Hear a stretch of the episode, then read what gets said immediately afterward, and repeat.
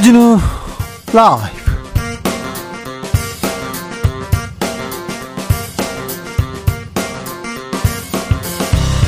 2023년 1월 20일 금요일입니다. 안녕하십니까. 주진우입니다.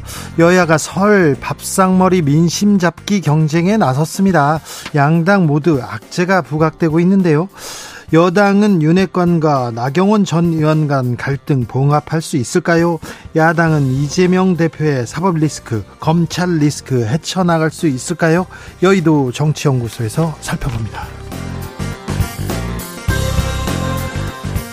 홍준표 시장은 왜 나경원 전 의원과 싸우는 걸까요? 국민의힘 전당대회 유승민, 나경원 그 다음은 누굴까요? 과연 어디로 판세는 흘러가는 걸까요? 국민의힘 내년 4월 총선에서 승리할 수 있을까요? 돌아온 정치 일타 강사 김성태 전 의원에게 물어봅니다.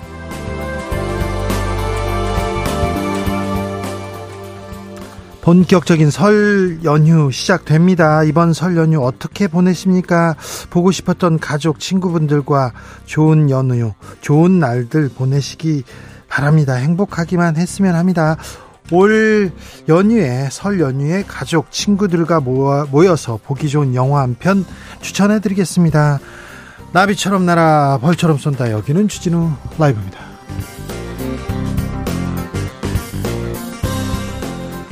오늘도 자중차에 겸손하고 진정성 있게 여러분과 함께 하겠습니다. 1960년대, 70년대 한국 영화를 대표했던 음악의 여왕 윤정희 씨가 별세했습니다. 윤정희 선생은 문희 남정인 배우와 함께 1세대 트로이카로 미녀 배우로 이렇게 꼽혔었는데요. 대중의 많은 사랑을 받았습니다. 음, 2010년도에는 이창동 감독의 영화 시로 화려하게 복귀했는데요. 그때 알츠하이머를 앓는 노인 여성 미자를 연기했는데 아, 깊은 내면 연기 보여줬거든요. 근데 그 당시에도 알츠하이머 투병 중이었다고 합니다. 아무튼 음, 편안하게 가서 이렇게 편히 쉬길 고인의 명복을 빌겠습니다. 아, 고 윤정희 배우님의 작품 중 기억에 남는 영화 있습니까? 혹시 애정하는 추억의 영화 있습니까? 아, 나는 옛날 영화 이게 좋아. 저는 미워도 다시 한번 초등학교 4학년 때 봤던 것 같은데 아직도 기억이 선합니다. 네. 뭐 추천할 만한 건 아닌데요. 추억의 영화 있으면 이렇게 얘기해 주십시오. 아, 신성일 그리고 또 엄앵란 씨 나왔던 얘기도 있었는데 제가 신성일 씨 영화 그 정치인 신성일 씨 취재하러 갔는데 엄앵란 선생님께서 신성일 선생의 이렇게 그 에피소드를 하나씩 두씩 하다가요 하다가 여자 문제에 대해서 너무 얘기해가지고 적나라하게 얘기해주면서 막 울고 그러셔가지고 제가 당황했던 기억도 있습니다. 윤정희 씨는 제가 비행기를 타는데 아, 파리로 가는 비행기에 옆자리에 앉아가지고요 아, 조금 얘기를 나눴던 그런 기억이 있는데 자 생각나는 추억의 영화 그리고 윤정희 배우의 영화 생각나면 이렇게 얘기해 주시고요. 샵9730 짧은 문자 50원 긴 문자는 100원이고요. 콩으로 보내시면 무료입니다. 그럼 주진우 라이브 시작하겠습니다.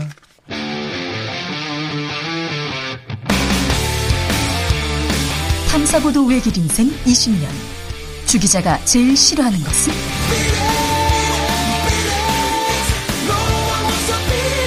이 세상에서 비리와 부리가 사라지는 그날까지 오늘도 흔들림 없이 주진우 라이브와 함께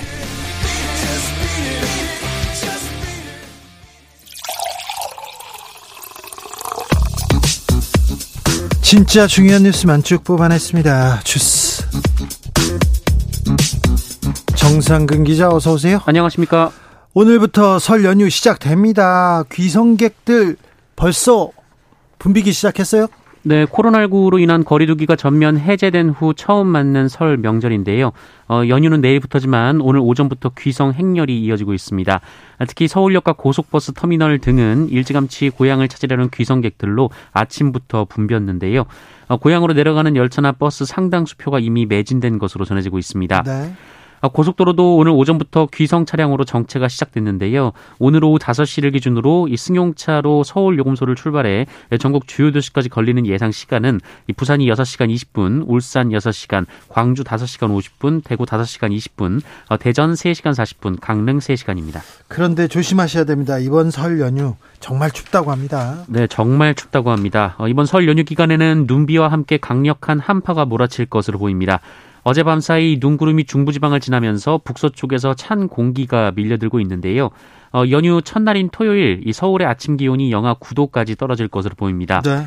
어, 게다가 앞서 내린 눈과 비로 인해 도로에 살얼음이 생길 수가 있기 때문에 예, 특히 귀성길에 주의가 필요한 상황입니다. 지금 도로에 블랙아이스, 살얼음 이렇게 쭉 있습니다. 그러니까 조심하셔야 됩니다. 네, 여기에 설 당일인 일요일에는 추위가 주춤한 대신 이 전국에 다시 눈이나 비가 내릴 전망이고요. 어, 여기에 또 연휴 마지막에는 다시 강력한 한파가 찾아오는데 어, 특히 연휴 마지막 날에는 서울 아침 기온이 영하 17도까지 곤두막질 칠 것이다라는 예상이 나왔습니다. 영하 17도까지 떨어진답니다. 네, 이번 겨울 가장 추운 날이 될 가능성이 큰데요. 네. 이 한파 기세는 연휴가 끝난 뒤까지 길게 이어질 전망입니다. 마지막 추인 것 같으니까 이번에 좀 슬기롭게 잘 넘겨보자고요. 음. 오는 30일부터는 실내 마스크 착용 의무 해제됩니다. 네, 오는 30일 0시부터 이 대부분의 실내에서 마스크 착용 의무가 사라집니다. 어, 오늘이 마침 국내 첫 코로나19 환자가 공식 확인된 지 만 3년이 되는 날인데요. 그렇습니다.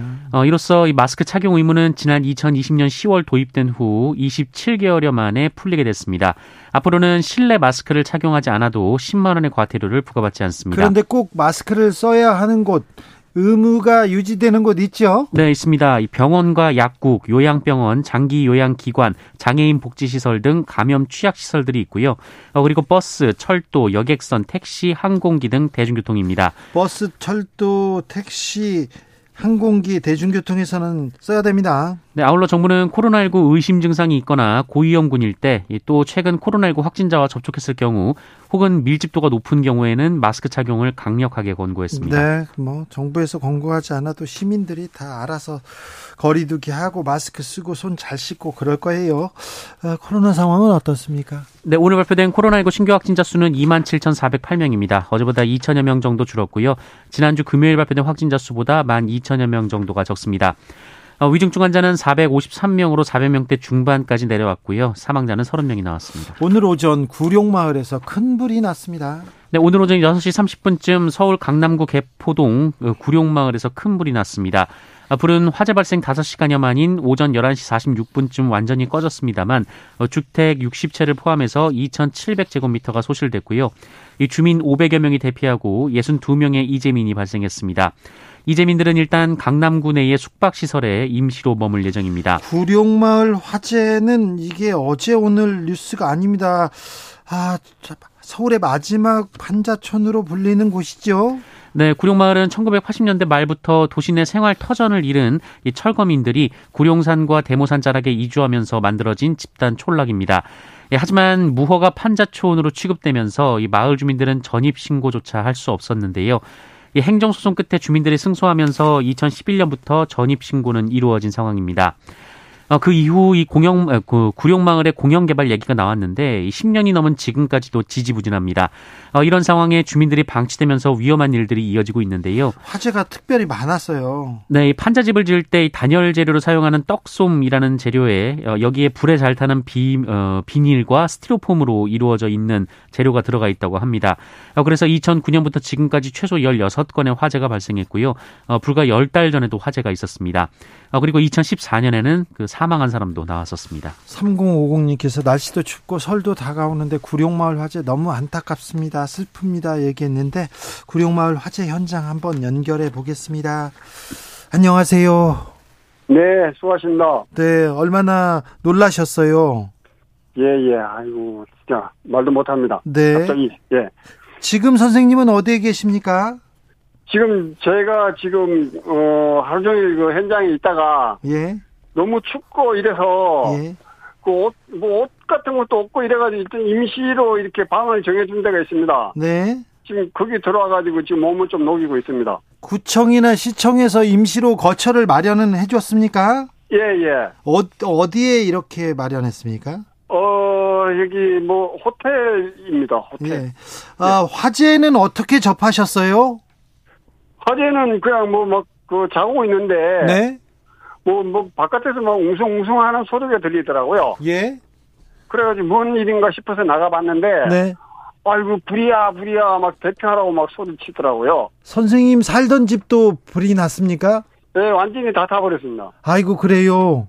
예, 예. 아이고 저희 다치신 데는 없고요. 아유, 다친 데는 없는데, 네. 구정은 다가오고, 뭐, 옷 한 벌 없으니까, 못 건졌으니까, 뭐, 지금 뭐, 지금, 지금 뭐, 저녁도 못 먹고 있어요. 정신도 굶고, 아이고 그래요. 예, 예. 지금 뭐, 뭐, 어떻게, 뭐, 어떻게 해야 할지, 뭐, 집 아이고, 나, 집 굉장히- 나올 때 뭐, 어떤 상태로 나, 뭘 들고 오셨어요? 나오셨어요? 뭐, 들고 나올 게 뭐가 있습니까? 사람 몸 피하기도 바빴는데요. 아 그래요. 예, 예. 가족들은 괜찮으시고요. 아, 다행히 가족은 괜찮습니다. 예. 예. 다 같이 나왔으니까. 아, 그래요? 초기에 나왔으니까요. 예.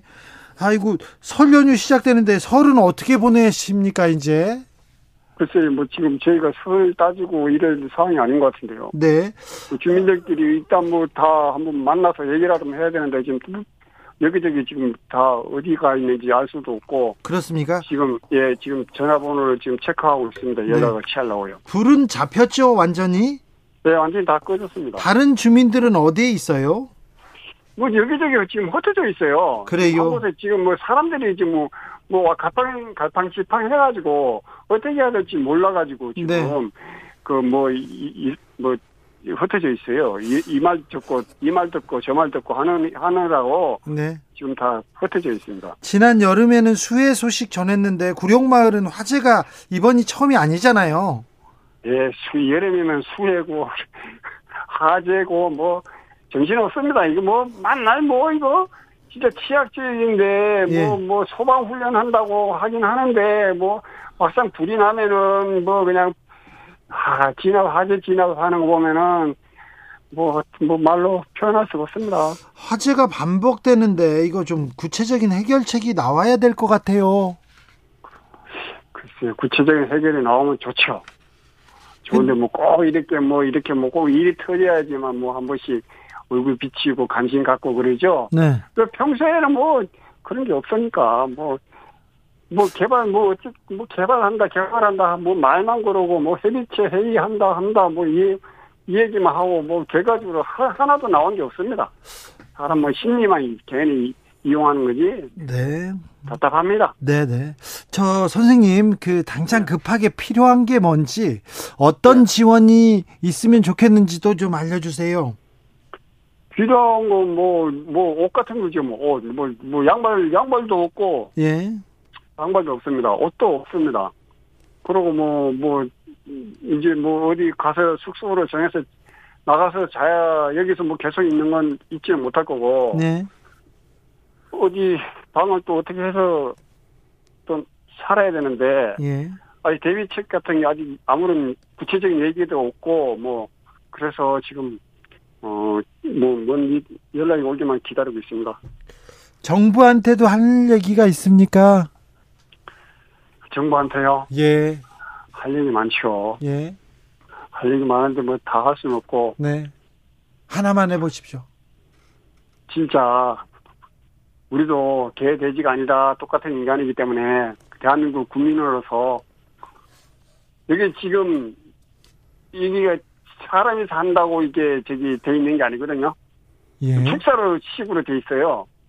집이 거주가- 축사 같아요. 예, 네. 예. 예. 축사로 이렇게 돼 있다고요. 아 그래요. 허- 예, 예. 사람이 산다는 집이 아니라 예. 그런 식으로 돼 있어요. 축사로 돼 있어요. 예. 예, 그래서 뭐, 뭐, 뭐, 어떻게, 그래서 그, 그런 게 있기 때문에 네. 현실적으로 딱 그, 뭐야, 정책을 제대로 좀 바로 정확한 걸 좀 잘 바로 잡아가지고 사람답게 살고 사람답게 대해주고 이렇게 했으면 좋겠습니다. 네. 진심입니다. 오늘 시, 오, 네. 오늘 시장도 가고 정치인들도 가고 그랬는데 그 얘기 잘 들었겠죠? 글쎄요, 뭐, 글쎄요. 뭐, 뭐라고 말할 수가 없겠네요. 그에 대해서. 선생님 아무튼 뭐 건강 챙기시고요. 네, 아, 네. 감사합니다. 예, 마음 좀 잘 다스려 가지고 네. 어, 무사히 잘 도, 돌아가셨으면 좋겠습니다. 예, 네. 관심을 가져주셔서 상당히 감사합니다. 너무 상심하지 네. 마시고 기운을 내십시오. 네, 감사합니다. 네, 감사합니다. 말씀. 아, 참 고통스러울 텐데 인터뷰에 응해 주시는데 안녕하냐고 묻는 것 자체가 죄송스럽네요. 이란과의 외교 갈등은 좀 심해집니다. 대통령실에서 입장을 냈네요. 네, 대통령실은 기존의 입장을 유지했습니다. 이 대통령실은 현지 시간으로 19일 이 스위스 취리 현장에서 기자들과 만나서 윤석열 대통령 발언에 대한 이란의 항의에 어, 이란 측에서 다소 오해가 있었던 것 같다라는 입장을 밝혔습니다. 이란 측에서 오해한 거라고 이란이 잘못한 겁니까? 그럼?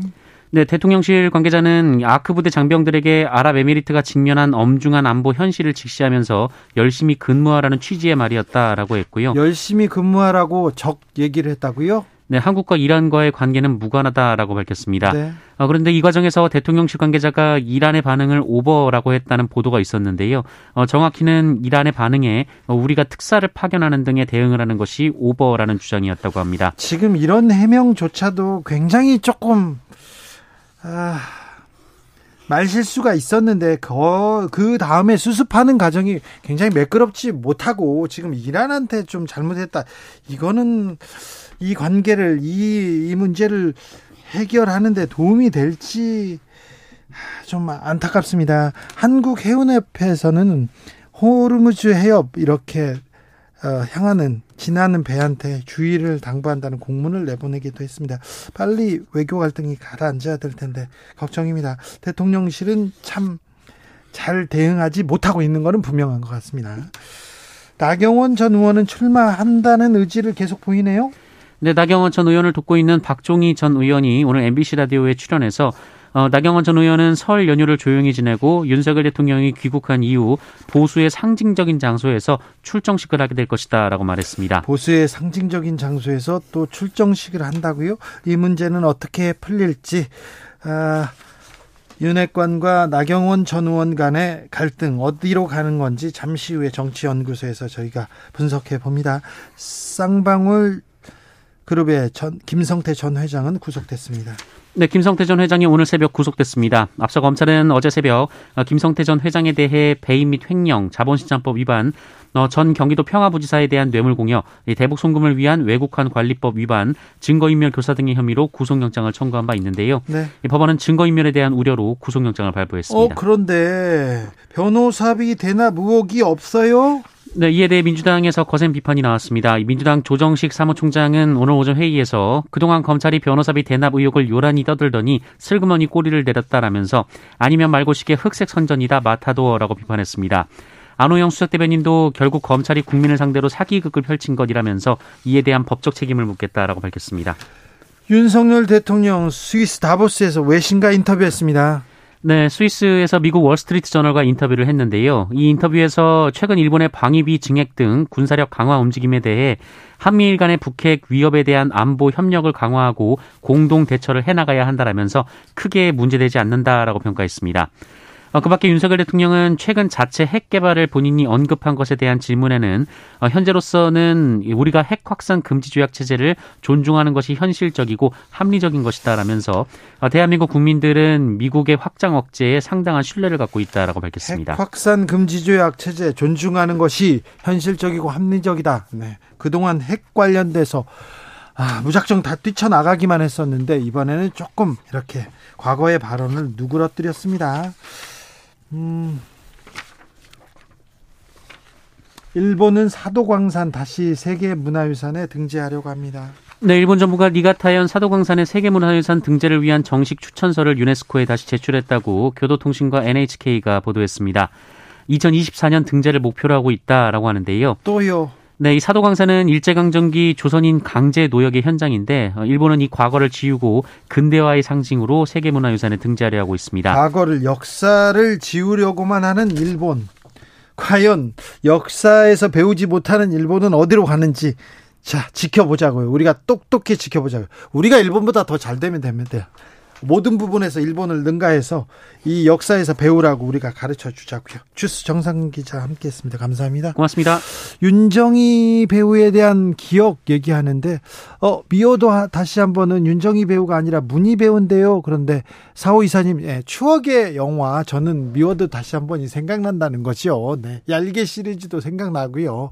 아, 박성균님께서 어, 미워도 다시 한번 그거 미성년자 관람 불가인데요. 맞습니다. 관람 불가였어요. 그런데 어렸을 때, 네, 기억이 있다고요. 네. 아, 2374님, 이창동 감독의 영화 시에서 배역과 혼연일체되어 있던 윤정희 선생님 연기가 인상 깊었습니다. 삼가 고인의 명복을 빕니다. 이렇게 얘기합니다. 8424님, 중학교 다닐 때요, 무녀도 영화 촬영할 때 우리 시골집에서 보조 출연자들이 자고 윤정희 씨, 삼이자 씨, 영동 읍내로 자러 가고 막 그런 적 있어요. 정말 가까이서 봤는데 얼굴이 자그만하고 인형같이 예뻤어요. 얘기합니다. 아, 그렇군요. 어, 네. 저는 어, 저 중학교 때였던가 원미경 배우를 처음 봤어요.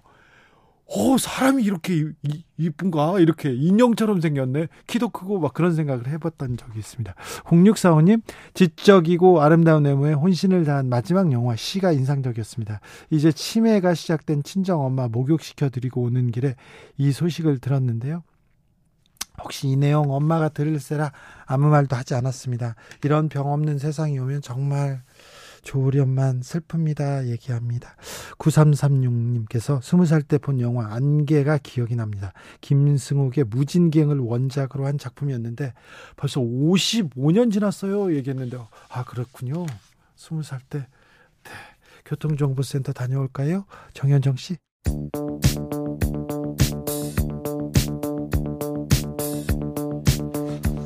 대한민국 정치의 새로운 100년을 준비한다. 21세기형 국회 싱크탱크 여의도 정치연구소. 정치권에 보내는 고급진 정치 컨설팅 오늘도 뜨겁게 분석해 봅니다. 이재정 더불어민주당 의원 어서 어서 오세요. 네, 안녕하세요. 김용남 전 의원 오셨어요? 네, 안녕하세요. 김용남입니다. 자, 김용남 의원님은 설 어떻게 보내십니까? 저는 뭐 고향이 수원이라 네. 어, 그냥 수원의 아들 김용남. 어디 갈 데는 없어요. 어디 네. 지방 멀리 간다든지 뭐 그런 거는 없어요. 인사드리러 가는 것도 있잖아요. 아, 그 명절 때 근데 뭐 그 성묘는 가야죠. 그래요? 네. 옛날에는 정치인들 다 세배하러 가고 막 그랬었는데요. 네. 떡국도 같이 먹고. 근데 요새는 명절 연휴에 그렇게 모이 는 자리가 그렇게 많지 않은 것 같은데요. 아니 뭐 그때야 뭐 네. 아침 조식도 네. 뭐 대구로 가서 그죠 네. 당 대표나 그 총재님 대구로 가서 먹고 그렇죠. 네. 그랬던 시절 얘기하시는 것 같네요. 집에 가서 예. 떡국 먹고 그랬는데 이재정 의원은 어떻게 보내십니까? 네 지역에서 꿋꿋하게 민생을 챙겨야죠. 아 그래요? 알겠어요. 잘 알겠어요. 자 설날 밥상에 설날 민심에 어떤 이슈가 가장 큰 화제일까요? 나경원 전 의원이 정치인 중에서는 가장 지금 핫합니다. 그럴 것 같은데요. 네. 어쨌든 지금 전당대회에 출마하느냐 마느냐를 놓고 네. 거의 한 20일 정도 안 네, 되나요? 네. 어, 그게 이제 이달 초에 제 기억에 1월 6일쯤 됐어요. 네. 1월 6일쯤 그, 그 전날 그 헝가리식 출산 장려 정책을 그 인터뷰하고 예. 이제 청와대 대통령실에서 계속해서 어, 네. 그걸 바로 그냥 깐 게 1월 6일이어서 그때부터 논란이 점화된 게 벌써 한 보름 네 보름 넘었습니다. 네, 됐고 이제 이게 연휴까지 이어질 것 같으니까 네. 거의 20일 가는 음, 거죠 그렇게 네. 되면 네. 어떻게 될까요? 네, 설 연휴 밥상을 얘기하시나요? 이 이슈로 이 이슈는 거죠? 어떻게 될까요? 뭐 모양 빠지는 것뿐만 아니라 뭐 이제 안 나갈 수도 없는 형국이고 그러니까 나가도 견적 안 나오는 상황이지만 저는 뭐 이제 응원하시는 소수 의원님들 많으시더라고요 당내에서. 근데 어, 나경원 의원이라는 생각을 해보면은 다른 수 없을 것 같아요. 지금 출사표 던지지 않고 다른 방식으로 어차피 이것저것 다 상처를 많이 입었는데 해임도 당했어요. 그, 길, 예, 그 길이 아니면 나경원 의원으로서는 정말 재기불능한 상황이지 않을까? 나경원 나갈 수밖에 없다. 의원의 측근은 아무튼 뭐 곧 공식 선언을 할 것이다. 보수적인 보수적인 뭐 상징적인 곳에 가서 이렇게 선, 어, 출마 선언을 할 것이다. 여기까지는 얘기가 나오던데. 그러면 또 대구 서문시장 가나요? 너무 있죠. 따라한다고 할 것 같은데 이게. 왜냐하면 있죠. 구인사, 네? 동화사. 그 너무 상징적인 장소. 네. 어, 어디가 될지 잘 모르겠네요. 네. 네. 제가 지난 주까지는 나경원 전 의원의 전당대 출마와 관련해서 출마 가능성 60%, 불출마 가능성 한 40% 될 것 같다고 말씀을 드렸는데 지금은 50대 50 같아요. 아, 그래요? 음. 네. 사실 그 뭐지 출마 선언을 뜸을 들이고 있는 사이에 어, 출마 가능성, 당선 가능성은 낮아지고 있다 이런 음. 얘기는 계속됩니다. 음. 그렇죠. 일단 그 국민의힘 적극 지지층을 상대로 한 여론 여론조사에서 수치는 말씀하시지 마시고요. 예, 뭐 이렇게 그 순위 바뀜도 있었고, 네. 그리고 출마 선언의 타이밍을 한 두 번 정도 놓쳤습니까? 놓치지 않았나 싶어요. 그래요? 어, 그래서 아니 그 타이밍이 왔을 때 했으면 지금보다 상황이 훨씬 나았겠죠. 그렇죠. 예, 근데 요거를 한 두 번 정도 놓친 것 같아서 어 그런 면에서는 출마 가능성이 조금 줄어든 것이 아닌가 싶어요. 아니 애정을 갖고 조언을 하면 이제 더 이상 물러설 곳은 없다. 나가는 게 맞다. 이제 정치 행보가 앞으로 뭐 불투명하더라도 나가는 것 외에는 방법이 없다. 조언하고 싶지만 또 이제 관전자 입장에서도 나경원 의원이 나가야 아니면 이 전대가 너무 시시한 전대가 될 것 같아요. 나경원 의원이 나가야 삼자 구도에서 치러지고 그 이후에 이제 결선이라든지 등등 다이나믹 전대의 가능성을 남길 것 같아요. 그런데 뭐 이게 흥행 가능성을 놓고 이렇게 뛰어드는 건 아닐 텐데요. 김용남 의원님. 예. 유승민 안 된다고 처음에는 다 유승민만 때렸잖아요. 두 분 조금 있다가 나경원입니다. 다음번에 누굽니까? 모르죠. 그 차례는 뭐 음. 안철수 원 아닙니까? 안철수 원. 뭐, 안철수 원을 이, 적어도 이번 전당대에서 직접적으로 때릴 일이 없겠죠. 아니, 저 나경원 전 의원은 뭐, 뭐, 맞을 일을 한 건 아니잖아요. 아니, 근데 제가 예상해 보면, 예? 만약에 나경원, 유승민 전 의원 두 분이 다 출마를 안 하잖아요. 네. 그러면 일단, 일단 전당대회 흥행을 참패하겠죠. 예? 그리고 결선 투표가 없어질 가능성이 높아요. 그렇죠. 예. 네, 근데 거기다 대고 안철수 의원까지 만약에 뭐 그럴 일은 제가 보기에는 거의 없는데 만약에 불출마하게 되면 그 전당대회 치르는 의미가 없죠. 사실은 그냥 어 지금 국민들 해야지. 국민들은 네. 지금 임명직 아니냐 이렇게 생각해요. 아, 차... 임명직까지는 아니, 고 아직은 차... 이제 출마 가능성도 어, 절반 정도는 열려 있으니까. 아니, 그런 얘기도 네. 들었어요. 윤석열 대통령 다 해먹으려면 차라리 왜 지명하지? 차라리 김건희 여사를 지명하지 그 자리에 그런 얘기도 하더라고요. 그 뭐 제가 제가 그 흥행이라는 말을 썼지만 사실은 기사회생으로라도 이 당내 문제를 그래도 국민의 눈높이에 맞출 수 있는 마지막 기회가 그래도 이제 흥행이라고 표현을 했지만 삼자로 해서 결선으로 가는 모습인 거지 아니면 방금 진행자께서 얘기하신 것처럼 사실상 임명직이 되고 마는 그런 시시한 전대가 돼버리는 것뿐만 시시한 전대 끝나는 게 아니라 국민의힘 어떻게 될지 모른다. 국민의 시각에서. 자, 변수를 만들어야 되는데 음, 김용남 그렇죠. 의원님 생각은 음. 없으세요? 출마? 아, 제가요? 네. 당 대표로? 네. 기타금이 너무 많아가지고. 아, 그래. 아니, 기타금만 빼면 검사 출신에, 서울대 검사 출신에, 어?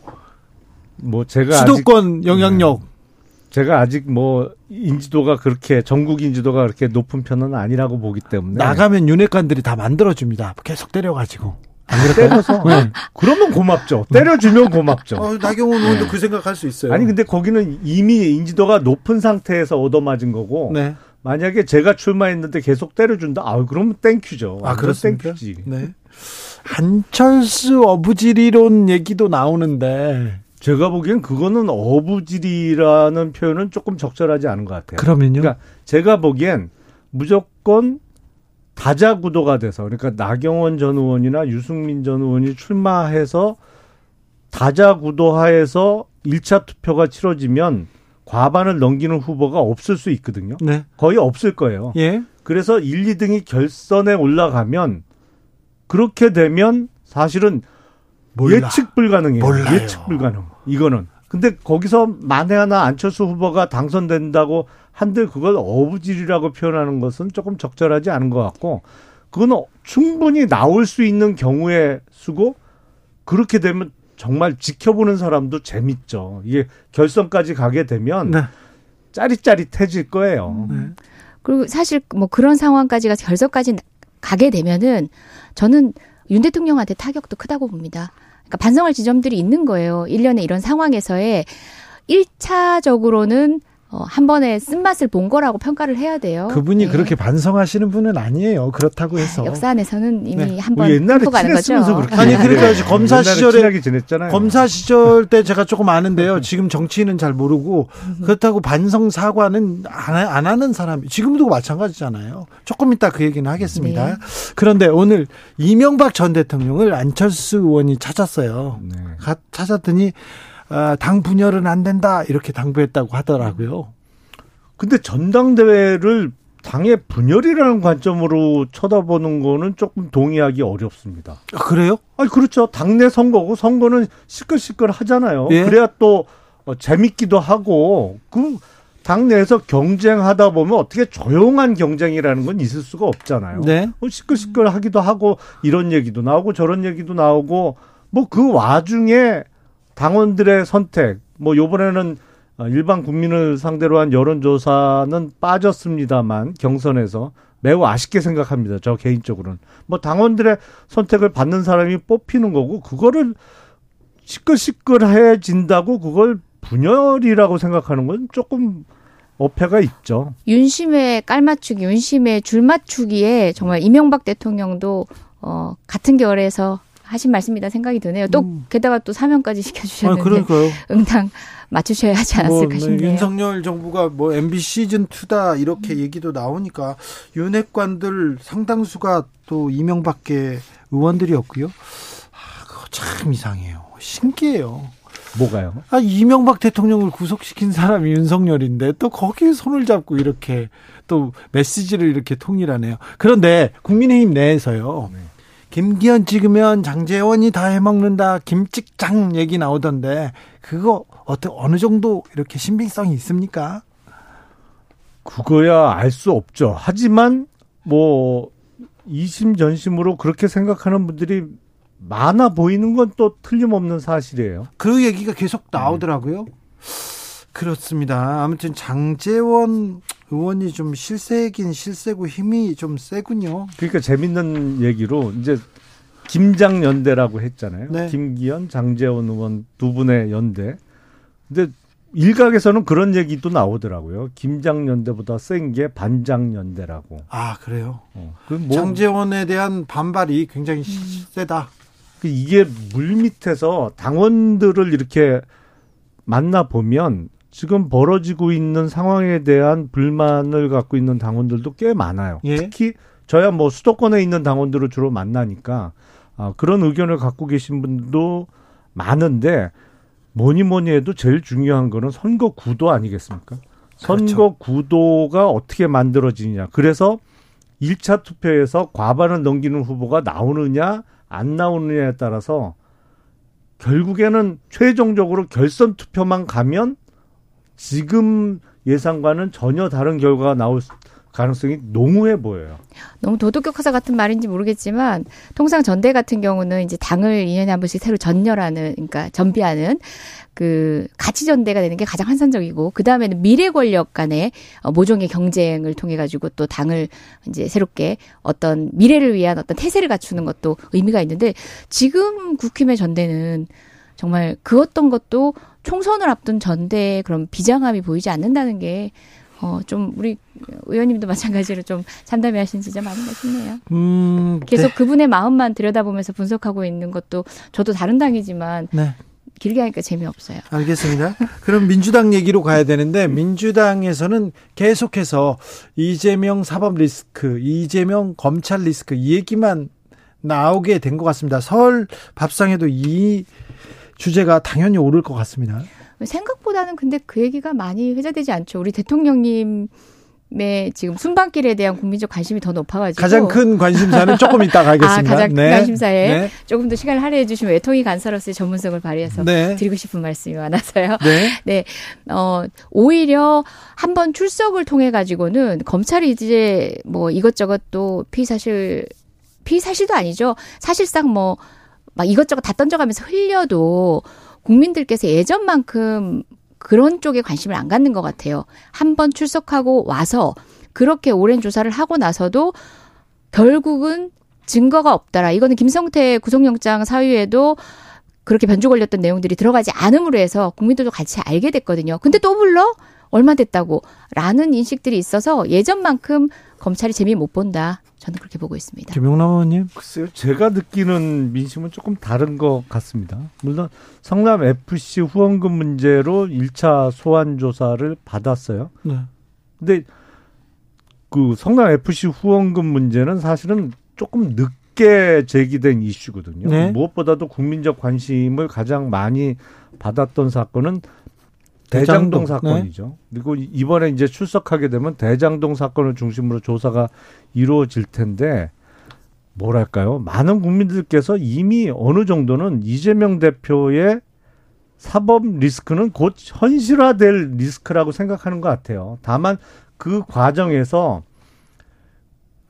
구속된 상태로 어떤 진행이 되느냐, 불구속된 상태에서 진행이 되느냐. 누가요? 지금 이재명 대표가요? 예, 예. 근데 많은 국민들께서 아이고 뭐 국회에서 체포동의안이 어차피 부결될 거기 때문에 어느 정도 결론은 났다고 생각하는 분들이 많아요. 그러니까 불구속 상태로 계속 어, 사법 절차가 진행되지 않겠느냐. 그러니까 이미 어느 정도 결과를 충분히 예견할 수 있는 상황이기 때문에 아직 검찰 소환도 안 네. 했는데 결과를 지금 아니 어... 왜냐하면 대장동 사건과 관련해서도 네. 업무상 배임 부분은 사실상 입증이 됐다고 봐도 과언이 아니거든요. 아유 그럼 이재명 대표님 네. 그냥 그냥 민간이 개발하도록 했으면 되는 건데 왜 이렇게 공적으로 이걸 돌리시려 하다가 그런 오해를 받는지 모르겠는데요.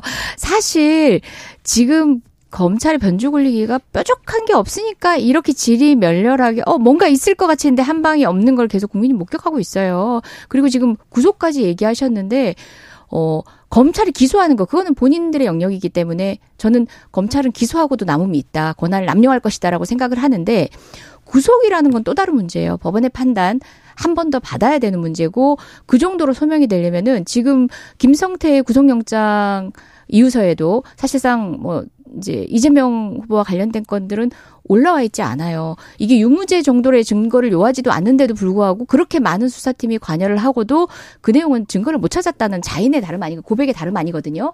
그런 상황에서 뭘로 구속한다? 너무 막연한 얘기인 것 같아요. 법률적으로도 이제 국민들도 이제 전문가가 돼가고 있어요. 처음에는 좀 어렵고 개발 이익을 누가 갖고 하고 좀 복잡한 게 됐는데 이제 구조를 좀, 좀 단순화해가면서 국민들도 학습을 하고 있거든요.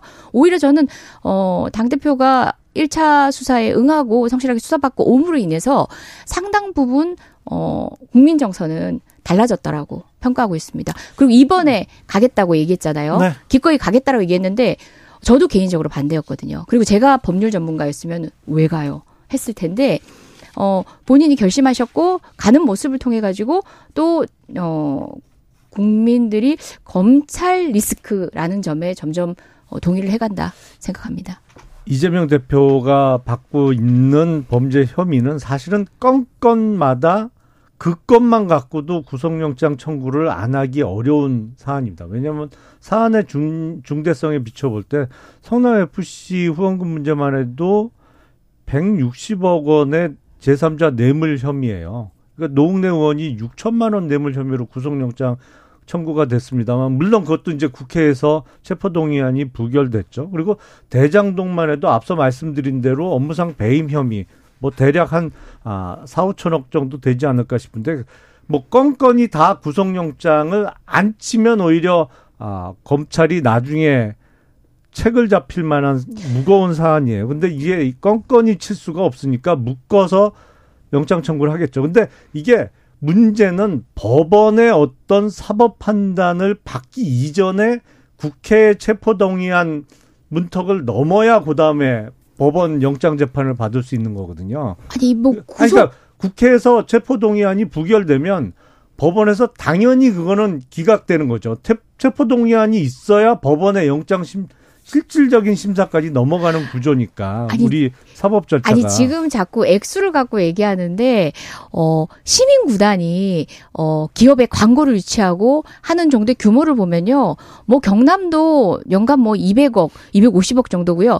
그렇게 되면 일단 지방자치단체장과의 관련성이나 증거도 한 개도 없는데 그 금액만 가지고 흡사 범죄의 규모라고 지금 평가하시는데 그 정도 될 것 같으면 진작에 구속영장 쳤죠. 지금 구속영장 못 치고 있는 게 증거가 없는 거예요. 이재명 대표를 수사해야 뭐가 나온다? 아니요. 구속영장 칠 정도 되면은 다른 데서 이미 증거 확보했었어야 되고 무려 어 세 개 지검에 어 지방검찰청 뭐 지청까지 합쳐 가지고 세 개에 네 개 부에 어 60명이 달려들고 수사관까지 하면 100명이 넘는데 지금까지도 그냥 어, 시민구단이 뭐 160억이고요. 그 다음에 대장동 이익이 얼마고요. 그거 외에는 또 쌍방울 건도 그렇게 막 변죽을 울리더니 이재명 대표와의 관련성은 입증 못 해가지고 뭐 풍문 들리는 얘기를 흘린다든지 이런 수준까지 왔지 않습니까? 정작 더 문제는 대장동 문제는 사실 윤석열 관련자들이 특히 윤석열 대통령 본인도 관련이 돼 있잖아요. 그 씨앗머니, 그 잔당들, 그 일당들이 씨앗머니를 만들 때 그거 무마해 준 사람이 윤석열 검사 아닙니까? 그리고 지금 쌍방울도요. 어, 쌍방울이 사실은 특수부 검사들하고 유착된 그 많은 내막에 대해서 어, 제대로 드러내지 않고 사실은 이재명 후보의 연관성만 올 계속 시간을 끌다가 결국은 아무것도 없다. 토로한 상태가 지금 그러니까 현재 설 대목의 현재 상황인 것. 사실관계를 조금 많이 음. 호도하시는데 여기서 아니, 아니 호도 호도한 것 같으면 아 저는 뭐 아니, 허위 사실로 명예훼손으로 제가 FC 후원금 문제만 해도 어느 지방자치단체 단체장이 기업이 갖고 있던 병원 부지 중심 상업지역으로 용도 변경해 주면서 55억을 받아요. 더군다나 그런 받는 과정에서 그 관여한 사람들이 성과급으로 10% 내지 20%를 가져갈 수 있게 성과급으로 가져갈 수 있게 그 무렵에 규정도 바꾸잖아요. 그런 게 한두 개가 아니잖아요, 아이고, 지금. 그렇게 따지면 홍준표, 홍준표 영남도지사는요, 16개 기업을 16명을 이사를 갖다 놨어요. 차병원으로부터 받은 음. 그 후원금과 관련해서도 차병원이 그 구입하게 되는 경찰서하고 보건소 부지의 용도 변경과 관련이 있고 네이버도 역시 마찬가지고요.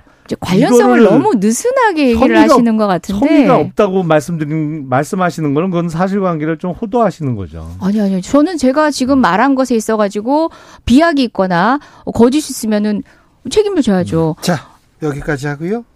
어, 설 밥상머리에 이 얘기가 가장 음, 먼저 오를 것 같습니다. 지금 가장 핫한 거예요. 아랍에미리트의 적은 이란이다. 윤석열 대통령이 얘기했는데 어, 이란 외교부에서 이거 뭐, 뭐, 사실과 다르다. 그 해명하라. 이렇게 얘기했더니 대통령실이 나서서 오해다, 오바다. 이렇게 지금 수습하고 있는데 어찌 보십니까? 외통위 간사 이재정 의원님? 네, 수습하는 게 아니라 뭐 기름을 붓고 있죠. 그 어제 18일자로 보니까 해운협회에서 네. 호르무즈 해협 이거 운항에 주의하라고 공문이 내려왔어요. 예. 가만히 보니까 작년 5월에 나오고 공문 처음 한 거더라고요. 제가 찾아봤어요. 네. 근데 작년 5월에 그리스 선박 두 척 됐을 때, 두 척이 납포됐을 때거든요. 그런데 이번에도 그리스 선박 두척 얘기를 하고 있어요. 사실 생략된 게 있죠. 우리 대통령 때문에, 우리 대통령 입 때문에 호르무즈 해역을 지나는 어, 선박 여러분 조심하세요. 이 사태가 된 겁니다. 세일즈 외교 하겠다고 나선 대통령이 사실상 우리나라 원유의 어 주된 이제 공급로 아니겠습니까? 뭐 50% 또는 뭐 70%까지도 추측을 하던데 그 공급로를 막으면서 기업들을 불안하게 만들고 있는 거예요. 네. 그리고 관련 국민들도 불안하게 만들고 있는 건데 이 사태에 대한 위, 인식이 없다는 거예요. 얼마나 잘못된지에 대한 인식이 없는 거고 무엇보다 대통령이 입에서 안 나와야 될 얘기들이 지금 연거푸 나오잖아요. 핵, 적 이건요. 장관 입에서도 계산 몇 단계의 계산 포석을 깔고 나올 말인데 대통령은 그냥 던지고도 뭐가 잘못된지 모른다는 게 지금 오늘 더 김영남 의원님 이 말은 명백한 실수죠. 맞아요. 네. 음. 네. 그렇죠. 거기서 이란이 왜 갑자기 튀어나와요? 그러니까요. 네. 적이 왜 튀어나와요? 아니 그러니까 뭐 이거는 다른 얘기를 길게 할 필요는 없을 것 같아요. 네. 네. my mistake, 네. I'm very very sorry 해야지. 뭐. 그렇게 그렇게 빨리 얘기해서 음. 끝내야 되는 거 아닙니까? 근데 뒤에 수습하는 게 음. 대통령실은 항상 좀 문제가 있으면요 해명을 하다가 수습을 하다가 오히려 키우는 지금 경향이 있어요. 이거는 좀 뭐라고 해야 되나 무능하고도 관련이 있습니다. 유감 표명을 해야 될 것 같아요. 이거는 그렇죠. 뭐 예. 그리고 수습을 해야지 달리 무슨 방법이 있겠습니까? 예. 아니 제가 외통이 당시에 이제 무인기 문제나 또 헷갈련 발언 문제 때문에 어쨌든 긴급 어, 현안 보고 일정이 잡혔는데 공교롭게 대통령이 나가서 이 발언을 한 직후에 이제 상임위가 있었어요. 제가 더 놀란 거는 여당 의원들의 인식이었던 게 사과는 이걸 수습하기 위해서 이제 돌려서 자꾸 얘기를 하니까 여당 지도부에 계신 분 모 의원님도 그렇고 아예 다그쳐 계속 차관을 막 닥달합니다. 뭐가 잘못인가 막 네. 그러던데요. 그래서 아니 아랍에미리트 어 적은 이란 아니냐 그리고 그 유사한 답변을 얻어내고서야 만족하십니다. 왜 이렇게 솔직하게 더 직접적으로 표현 못하고 빙빙 돌려서 하느냐. 그래서 제가 이게 여당 의원의 어, 외교 관계, 그것도 꽤 나름대로 외통위에서 이제 경륜이 있으신 분인데, 그런 얘기를 해서 여당 의원들의 책임감이 이 위기에 대한 인식이 없다는 게 저는 앞으로 더 걱정입니다. 이 문제도 이 문제지만 윤석열 정부의 더 문제입니다. 네. 대통령은 이와 같은 방식의 실수 여기서 그칠 것 같지는 않거든요. 아니 그러니까 음. 어떤 시스템이 그 작동을 해야죠. 악이나 적의를 갖고 한 발언은 아닌 것으로 보여요. 네. 다만 네. 이제 아, 장병들을 격려하는 과정에서 갑자기 툭 튀어나왔는데 그 일하는 입장에서야 황당하죠. 네, 그러니까 뭐 그렇겠죠. 뭐 방법 없어요. 이거는 뭐 네. 아, 유감 표명하고 아니 근데 마무리해야죠. 잘못했으면 네. 실수할 수 있습니다. 실수하면 안 되죠. 그런데 그러면 유감 표명 사과하고 이렇게 넘어가면 되잖아요. 왜 안 해요? 왜 저한테 그러세요? 아니 그것도 심각하지만 아니 저 이재정 법하던 사람 아니에요. 네. 근데도 지금 외통이 간사하고 있어요. 얼마나 부단히 노력하고 제가 호르무즈 해협이나 이란을 둘러싼 국제 정세 등등에 대해서 변호사 시절에는 막연한 정도 알다가 제가 이 자리에 있으면서 저는 정말 그 부분이 얼마나 예민한 건지에 대해서 충분히 숙지를 하려고 노력하고 있고 뭐 외교 사절을 만나도 조심을 하거든요. 그런데 우리나라 대통령이 그에 대한 인식이 없고 노력이 없는 채로 그러면은 그 가면 안 되죠. 아랍권에 보내시면 안 되죠. 방문을 안 하셨어야죠. 정말 화약고 같은 대통령의 입이 어, 정말 나갈 때마다 우리 이번에도 쓴소리 했거든요. 나가면 또 무슨 사고 치시는 거 아니냐고. 오픈 쓴소리를 했는데 진짜 현실이 되고 나니까 저는 앞으로가 더 걱정입니다.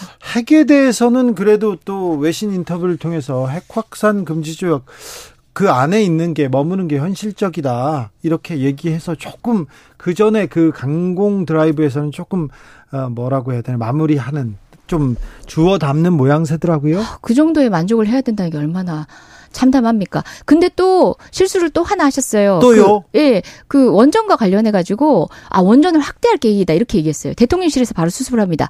그럴 계획이 없다. 예. 지금 현재 어 짓기로 되어 있는 거는 문재인 정부는 문재인 정부 때 계획하고 똑같은데 예정된 것을 제외하고는 이제 더 이상의 계획이 없다는 걸 문재인은 문재인 정부 때는 어 탈원전이라고 했는데 지금 그걸 확대라고 표현을 해버립니다. 그리고 대통령실도 놀라서 이거는 또 금방 수습을 했거든요.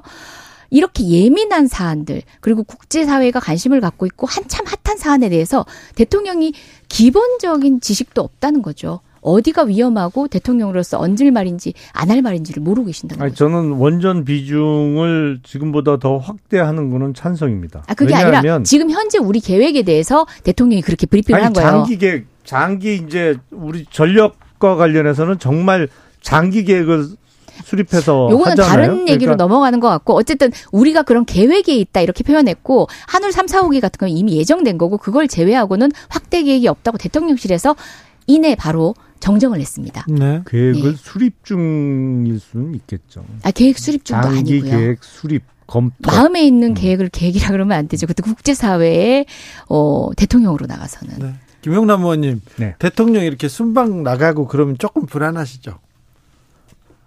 아, TV를 뭐 그렇게 제가 열심히 안 봐요. 알았어요. 네. 네. TV 안 보고 뭐 하세요, 그럼? 예? 신문만 보세요? 책 보고 그럽니다. 네, 책 보고 네. 주민들만 보고요. 음. 이번 설날 연휴는 좀 편안하고 행복하게 잘 보내셨으면 좋겠습니다. 두 분. 예, 나라 걱정에 네. 편안할지는 모르겠습니다. 어쨌든 국민의 음, 삶은 편안해질 수 있도록 더 노력하겠습니다. 네. 명절 잘 보내십시오. 네, 설 이후에는 조금 정치인들이 국민들 이렇게 다독이고 그런 음. 노력하겠죠. 그래야죠. 네. 너무 안 했잖아요. 너무 못했잖아 지금껏. 그랬나요? 네. 그러겠죠. 각자 바빠서. 음, 네, 네. 복 많이 받으십시오. 예. 네. 네, 새해 복 많이 받으세요.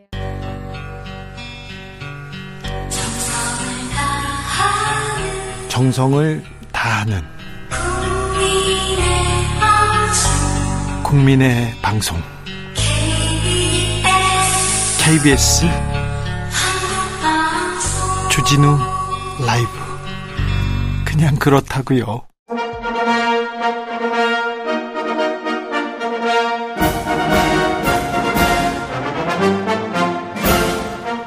꽉 막힌 정치의 맥과 혀를 시원하게 뚫어드립니다. 타협 신이 상생으로 정치 일타 강사 김성태가 돌아왔습니다. 김성태가 풀어주는 정치의 맛. 자, 오늘부터 매주 김성태 국민의힘 중앙위원회 상임의장 만나겠습니다. 안녕하세요. 예, 안녕하세요. 네. 날씨가 추워졌습니다. 네, 꽉 막힌 맥과 혀를 좀 뚫어 주십시오. 예, 그렇게 하겠습니다. 타협과 상생으로. 예. 신뢰로. 네. 예. 의장님만 믿겠습니다. 그렇게 합시다. 네. 예. 지난주에 나경원 네. 의원이 외통수에 걸렸다. 위험하다 이렇게 얘기했는데 나경원 의원이 전화 안 왔습니까? 제가 그때 예측하고 네. 얘기는 한 대로 네, 그렇게 흘러갔어요. 그렇게 흘러가 버렸지 네. 않습니까? 네. 그런데 나경원 전 대표는 작업 의면이 너무 길었어요. 네. 그러니까 출마를 하려면 빨리 출마를 해버리고 네. 접으려면은 빨리 접어버려야 되는데 너무 많이 쓸데없이 장고를 시간을 많이 끌면서 네. 안 뚜러 안 두드러 맞아도 될걸 두드러 맞고 네. 또 불필요한 뭐 그런 이야기를 안 들어도 될 걸 들었고 네. 그러면서 출마를 할 건지 안 할 건지 여러 사람 애간장 이렇게 녹이는 경우도 잘 없죠 정치인이. 네. 그래서 출마를 한답니까 안 한답니까? 네. 의장님한테는 상의할 거 아니에요? 아 솔직히 뭐 저한테도 뭐 자기 고민에 대해서 상의를 한 적이 있었습니다. 고민 상의했어요? 저는 그때 이미 네. 당신 내가 볼 때는 예통수에 걸렸다. 네. 근데 이 예통수는 정치인에게는 상당히 안 좋은 거다. 네. 그렇기 때문에 이렇든 저렇든 빠른 판단을 해라. 네. 어떤 길이든 간에. 네. 그게 이제 예통수를 좀 벗어날 수 있는 유일한 길이다. 이렇게 했는데 그 뒤로도 지금 내가 보기에는 한 15일 채 지금 이러고 네. 있는 거예요. 계속 그러고 있어요. 이러고 있는 게 본인한테 도움이 되면은 이렇게 해서 뭐 지지율이 높아지면 또 모르는데 그게 아니잖아요. 예. 그러니까 이게 너무 이제 이 장고 겉에 그냥 이 악수가 나오는 거예요. 그래요? 예. 상고는 치를 만큼 치르고 나면은 네. 건강한 아기가 옥동조가 나와야 되는데 네. 본인이 장고만 치르고 뭘 어떻게 하겠다는지 모르는 거죠 지금. 지금 본인 나경원이 모르고 다만 네. 정확하게 이야기할 수 있는 거는 나경원 전 대표는 지주일만 예. 과거에처럼 잘 나오면은 네. 아무리 출마를 말겨도 출마를 할 사람이에요. 아 그렇습니까? 근데 그 국민적 여론이나 우리 당원들의 지지가 제대로 뒷받침되지 않으면 네. 쉽게 출마하기 어려워요. 그렇습니까? 예. 그런데 어, 의장님께서 너무 많이 두들겨 맞았다 이렇게 말씀하셨는데 장재원 의원은 왜 그렇게 앞서서 나와가지고 그게 두들겨 팼습니까?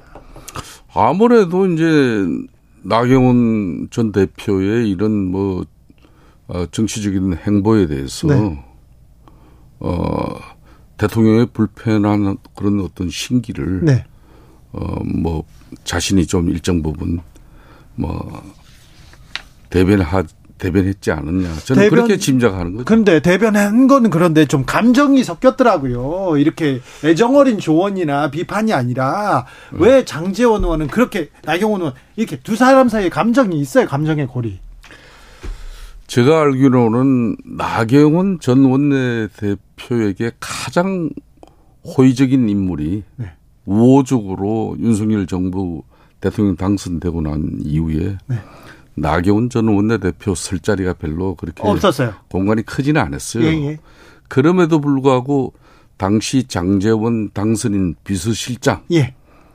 뭐 대통령과 또 나경원 전 원내대표 간에 이렇게 해동도 만남도 조선해주고. 아 그렇군요. 어 그리고 어이 일이 벌어지기 전까지 얼마 전까지도 자주 연락하고 만난 사이로 그렇게 알고 있어요. 아하. 왜 그런 사람이 나경원을 저격하고 나왔겠나. 네. 저는 그런 측면에서 나 전 원내대표가 공직자로서의 어떤 그런 본분을 망각한 이중적 행태에 대한 대통령의 그런 불쾌한 심정을 네.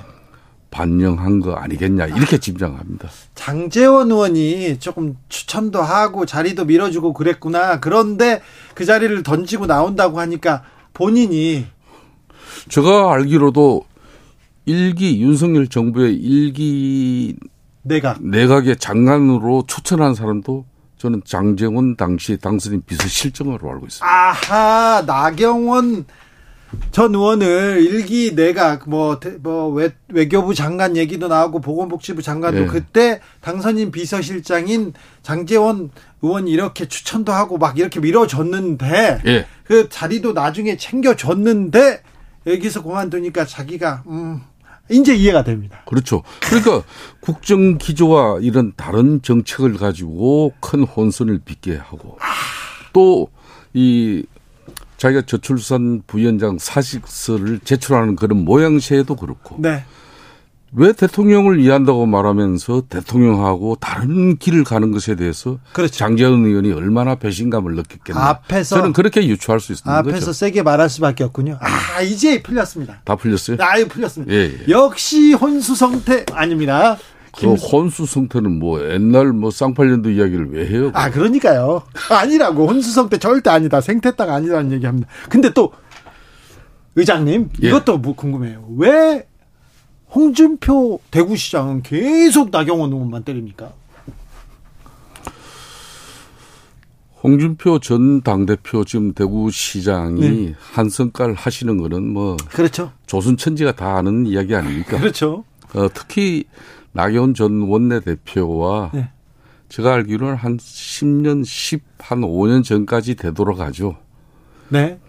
어, 홍준표 지금 대구시장 입장에서는 자기가 나경원 뭐전 원내대표가 정치에 입문할 때 네. 상당히 호의적으로 공천관리위원회에서 어, 자기를 돕기도 하고 예. 또 자기를 지원도 많이 하기도 했는데 네.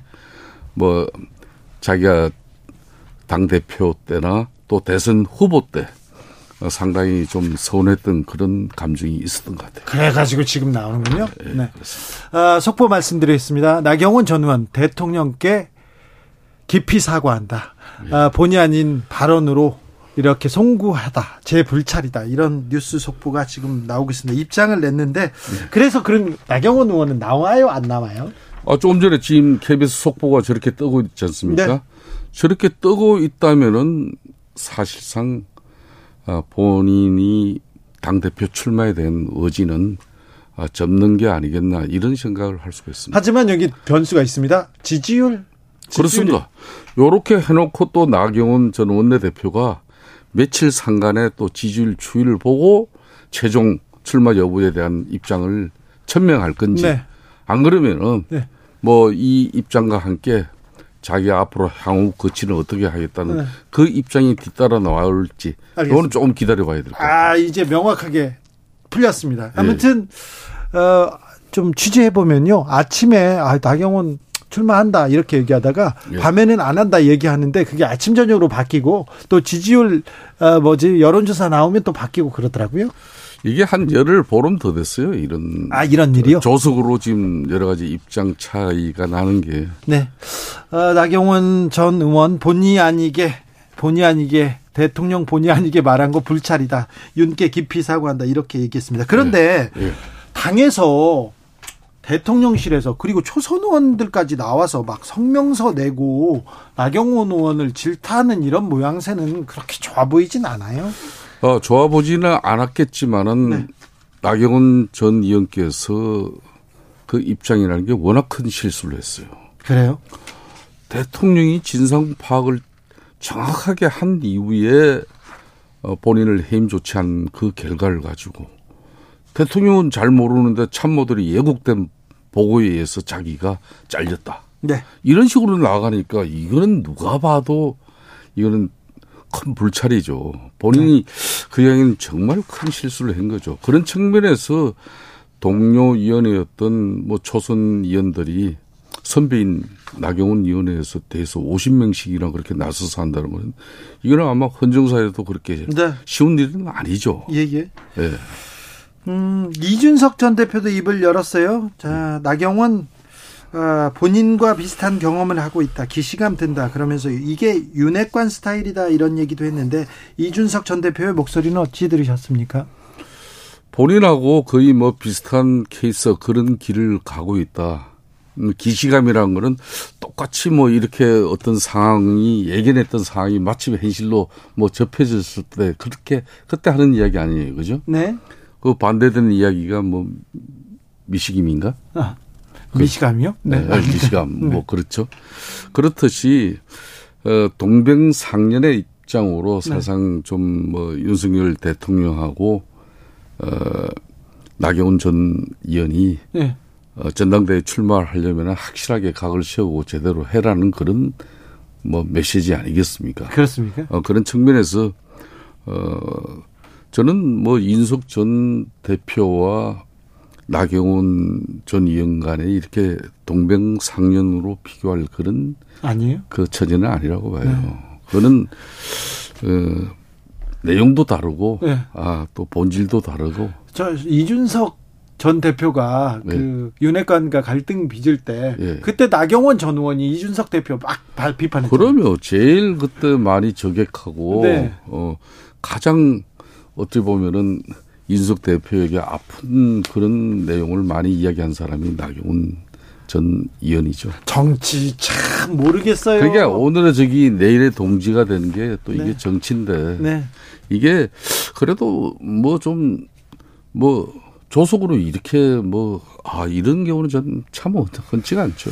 자 그런데 그러면요 지금 당내 분위기는 어, 김장년대 김장년대 그냥 뭐 김 김장년대 승리 이렇게 끝나는 분위기입니까? 그뭐 김장년대가 무슨 연대인지 별로 의미가 없는 거예요. 그래요? 그럼 이제 처음부터 나경원 전 의원이 이 프레임을 잘못 잡았어요. 그래요? 왜 친윤 반윤으로 합니까? 본인은 죽어도 어 친윤이다 그러면서. 네. 그러면은 어, 반윤의 길을 갈 수 없는 거 아니겠어요? 그렇죠. 그런데 프레임을 김기현 전, 아, 김기현 전 원내대표는 친윤으로 규정해 놓고 자기는 왜 자신이 그냥 반윤 이건 나경원 전 의원이 그렇게 만든 게 아니죠. 아. 아니 본인도 그 페이스에 말렸죠. 말린 거죠. 말렸죠, 말렸죠. 아니 본인이 또 그런 애매모호한 그런 뭐 처신을 한 거죠. 그래요? 그렇죠. 네. 정치는 모든 게 본인의 그 어떤 처신과 행동의 그 결과물입니다. 정치는. 그렇습니까? 예. 정치는 절대 누가 드세운다고 해가지고 그 정치가 본질이 바뀌지 않습니다. 아, 알겠습니다. 안철수 의원의 행보는 어떻게 보고 계십니까? 지금 뭐 나경원 전 원내대표와 지금 현재 어, 저출산 부위원장 이 사태 그리고 출마를 하냐 못하냐 이 상황에서 여러 가지 뭐 볼멘 그런 뭐 모습들이 많이 어, 해자될 때 가장 스탠스를 잘 잡고 어, 그 대목에서 가장 처신을 잘한 사람이 어, 안철수. 안철수 의원이 지금 점수를 따고 있어요. 후보죠. 당원들한테. 예, 후보죠. 예. 예, 그렇죠. 그렇습니까? 일정 부분 어, 아무래도 어 내년 총선을 이제 걱정하는 그런 우리 당원들 입장에서는 어, 총선의 간판에 대한 어떤 그런 많은 또 어, 각자의 어떤 의견과 입장이 있죠. 네. 그런 측면에서 지금 주자들이 우리 당원들 눈에 조금 뭐 이 미흡하고 모자란 그런 부분이 상당히 느껴질 수 있어요. 그런 측면에서 어, 안철수 의원은 뭐 대선 경험도 많고 또 인지도도 높고 하니까 네. 음, 그런 측면에서 또 뭐 반사익도 많이 가져갔죠. 네. 어, 그렇지만은 뭐 제가 지난번에도 이야기했듯이 집권당 대표는 총선을 앞두고 내년 3월, 4월 그 총선에서는 아무리 지금 간판 좋고 좋은 당 대표를 뽑아 놓더라도 그 사람 간판 가지고 내년 총선을 치르는 게 아니에요. 네. 내년은 집권 3년 차 윤석열의 중간 윤석열 대통령의 중간 평가입니다. 네. 윤석열 대통령이 지금 이 어려진 경제 여건을 잘 회복시키느냐. 예. 그리고 외교 통일 안보 이런 모든 분야에서 우리 국민들이 납득하고 안심하고 대한민국을 이렇게 어 끌고 갈 수 있는 그런 대통령인가. 이런 전반적인 평가가 이제 집권 3년 차에 이루어지는 것이죠. 예. 그렇기 때문에 무엇보다도 우리 국민의 힘은 가장 당정 관계를 안정스럽게 가져가야 됩니다. 집권당의 면모를 잘 유지해서 대통령과 호흡을 잘 맞춰서 국민들에게 안정된 집권 여당에 이렇게 면모 여기에 표를 주십시오 했을 때 그 반응을 보는 것이지 지금 뭐 우리 당 대표 선수는 제가 지난번에 이야기했지. 네. 만 어쩔 수 없이 관리형 대표의 한계를 벗어나지 못합니다. 알겠습니다. 근데 안정적인 관계, 뭐 상호 협력적인 관계 다 좋은데 네. 좀 종속적이지 않습니까? 대통령실에서 그러니까 수, 직적인 당정 관계 가져가면 이게 또 문제죠. 그렇죠. 네, 시키는 대로 뭐 움직여 버리면은 이게 당이 왜 있냐 이렇게 되죠. 그렇죠. 예, 그 거기에 또 더불어 가지고 엄청난 공천 잡음이 또 생겨버리면은 네. 선거 망치는 거죠. 그렇죠. 그러니까 일정 부분 우리 당원들과 국민들의 뜻도 우리 집권당으로서 당 지도부가 앞으로 선출되는 당 대표가 네. 잘 받들면서 네. 또 어, 집권당에서 배출한 대통령과 원만한 소통을 이뤄내는 네. 그 능력, 역량을 지금 다 이번 전당대회에서 어, 선택하는 거죠. 정치력도 탁월하고 또 뭐 지도력도 탁월하고 그리고 야당과 소통 능력도 탁월한 의장님은 왜 대표 안 나갑니까? 능력만 놓고 아, 저는 좀 많이 쉬었습니다. 많이 쉬었어요? 네. 그럼 더 쉬는 김에 좀 쉬시려고요? 네. 이제 뛰어 뛰으셔야죠 이제. 아, 뭐 이제 뭐 좋은 정치가 회복될수록 네. 저는 오늘 점심 때도 민주당의 홍영표 전 원내대표. 아, 원내대표 때 네. 홍영표 원내대표하고 호흡 맞췄죠. 네. 그때 이제 원내대표를 같이 한 사이로 오늘 설명지를 앞두고 네. 오찬을 같이 했습니다. 오찬을 같이 하면서 예. 뭐 정치가 실종된 이 작금의 현실에 대해서 뭐 서로 좀 안타깝게 생각하면서 네. 결론은 정치 공학적인 이런 계산에 의한 정치는 배제해야 되지만은 네. 정치는 네. 살아야 되는데 정치 자체가 실종된 부분에 대해서 좀 서로 정치를 살릴 수 있도록 이당 저당 좀 힘을 모아보자 그런 이야기는 좀 나눴습니다. 알겠습니다. 네. 자, 우리 정치권의 또 대표적인 아랍통입니다. 아랍에서 네. 또 현장에서 계셨어요. 제가 1980년대 초에 네. 어, 사우디, 사우디아라비아 중동 건설 현장에서 네. 어, 직접 노동을 했었죠. 그러니까요. 한 2년 초 만들게 했었습니다. 네. 네. 아무튼 산업의 역군인데요. 예. 어, 이번에 대통령이 아랍에 가셨어요? 아랍에미레이트에? 예, 예. 네. 순방 어떻게 보셨어요? 어, 이번에 300억 달러에 달하는 대통령 역대 헌정 역사상 뭐 한국과의 순방을 하면서 네. 아무리 우호적이고 뭐 혈명 동맹 관계라 하더라도 이렇게 비즈니스 어가 300억 달러에 달하는 그런 실적을 만들어 온 대통령은 거의 전무후무할 거예요. MOU라고 하지만 아무튼 그럼요. 성과가 엄청난 성과죠. 그런데 그런데 우리 주진우 기자는 또 네. 한마디 꼭 하고 싶죠. 아니 그런데 그 성과를 보여야 되는데 네. 국민의힘의 힘은 저렇게 저 당권을 놓고 내분을 보이고 있고요. 예. 그리고 또 대통령이 가가지고 왜 또그 예. 얘기를 해가지고 적 이런 얘기를 해가지고. 예. 그건 안타깝잖아요. 그거는 뭐 여러 형태로 네. 지금 해명이 되어졌지 않습니까? 해명이 됐습니까? 아 해명이 뭐 이란 정부뿐만 아니라 네. 또 우리 애교부에서 네. 여러 채널을 통해서 그 진이나 이런 게 적대적으로 한 이야기가 아니라 지금 해명하고 있어요? 어 많은 해명을 했죠. 그래요? 근데 이제 이 아랍인들이 보면은 네. 상당히 또 성격들이 있죠. 아 성격이 있습니다. 네. 성격이 있고 이 사람들 또 하면 수가 틀어지면은 네. 상당히 피곤하죠. 그러니까 빨리 사과하고 아, 빨리 수습해야죠. 아, 그런 측면에서 지금 오해. 네. 이건 절대적으로 없애는 중이고 다만 지금 이란과 대한민국 간에 좀 불편한 관계가 있어요. 예. 2018년도 이란이 그렇죠. 예. 그때 NPT를 탈퇴하고 예. 어 쉽게 말하면 미국이 이제 이란을 제재하게 되는데 우리도 같이 동참을 하게 되는 겁니다. 네. 이러한 입장에서는 우리 한국에 지금 한 70억 달러에 달하는 돈을 이제 자기네들은 받을 게 있다고 그러지 않습니까? 네. 뭐 그런 측면에서 지난 2018년도에도 그 호르무즈 해협에서 우리 유조선을 갖다 이렇게 피납했었잖아요. 네. 그래서 이제 그런 또 뭐 좀 일부 우려도 있습니다만은 어 이란 정부에서 이거는 우리 정부에서 발빠르게 애교 모든 라인을 통해 가지고 그 오해도 풀고 그 진위에 대해서도 충분하게 말씀을 드렸는데도 불구하고 지금 이란 정부는 이걸 막 키워요. 네. 이 키우는 게 결론은 어 지금 NPT 자기네들 탈퇴에 대한 이 국제 제재에 대해서 한국 정부 니네들 왜 우리한테 협조 안 하냐 이런 거죠 지금. 네. 네. 그런 압박이 또 지금 들어오고 있는 그 겁니다. 외교적 이렇게 조금 그걸 구실로 지금 또 삼으려고 하는 그렇죠. 그런 기조가 있는 거죠. 아, 왜 하필이면 아, 좀이 뭐 부분에 대해서는 좀 안타깝게 생각합니다. 안타깝죠. 예. 네. 안타깝고 빨리 수습하려고 노력해야 되는데 예. 좀 당내에서는 뭐가 잘못됐냐, 뭐 이거 뭐 그, 그렇게 얘기하면 안 됩니다. 음. 그죠? 수습해야죠. 아 이거는 뭐 우리 어, 국회 뭐 애교부 할거 없이 네. 어, 특히 민간 채널을 통해서라도 네. 어, 이란 정부에게 불필요한 오해가 더 오래 지속되게끔 할 필요가 없는 거죠. 그렇죠. 그럴 네. 필요가 없어요. 다각적인 노력을 기울여야죠. 그렇습니다. 네. 대통령의 진위도 분명히 그건 아니었으니까요. 네. 예. 예. 어, 민주노총, 예. 민주노총에 대한 압수수색이 계속 이어졌는데 또 대표적인 노동계 인사이기 때문에 예. 또 이것도 물어봐야 되겠습니다. 예.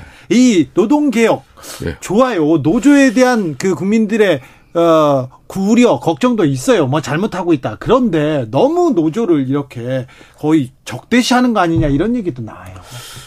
그 지금 이제 이제 노동개혁이라는 게 이제 음 민주노총과 뭐 한국노총 이런 양대 노총의 노동운동의 본질을 갖다가 예? 어, 제외하고 또 압박해서 노동운동을 위축시키려고 하는 의도는 전혀 없는 겁니다. 노동계획의 지금 본질은 주 52시간 근로시간 단축에 따른 그런 어, 탄력시간 적용 부분을 월 단위는 연 단위로 좀 확대해서 좀 기업들이 아, 이런 탄력 근로 부분도 산업의 업종도 좀 이렇게 폭넓게 넓혀주자는 거고요. 그리고 이제 노조도 과거에 이제 저임금 장시간 노동에서 우리가 노동 착취를 당할 때 그, 네. 그 런 상황은 아니니까 이제 책임 있는 사회 주체로서 노동조합의 회계도 투명성을 확보하고 네. 또 노동조합의 운영도 민주적인 절차를 가지고 또 국민들과 함께하는 노동운동으로 좀 거듭나길 바라는 게 노동계획의 본질이죠. 네. 아무튼 노조도 국민과 함께하는 네. 그 노조로 이렇게 탈바꿈해야 됩니다. 노력해야 되는데. 그렇습니다. 아무튼 우리나라 경제의 가장 큰 폐해들은 사장, 네. 뭐 회장, 오너들이 좀 문제가 많잖아요. 그렇습니다. 근데 그분들에 대한 세금은 막 깎아주고 노조만 때려 잡는다 이런 얘기 나오는데 여기에 대해서도 생각하고 계신 거죠? 그렇습니다. 우리가 97년도 IMF 당시 당시 김대중 대통령이 건모기를 통해서 그 IMF 예안 위기를 극복하고 난 이후에 주 5일제를 도입하는 사회적 합의를 진행시켰습니다. 그렇죠. 그게 엄청난 사회 대변혁을 가져왔지 않습니까? 네. 아, 그러니까 지금도 엄청난 우리가 어, 세계적인 경제 위기 속에서 대한민국의 국가 경쟁력을 강화하기 위해서는 이런 사회적 대타협이 절실한 시기예요. 이제 이런 측면에서 양대 노총 노동운동의 지위도 많이 높아졌어요. 네. 그런 만큼 아, 책임 있는 사회 주체로서 이제 대규모 정규직 중심의 노동운동이 너무 좀 아, 정치적으로 흘려버려 흘러버리면은 네.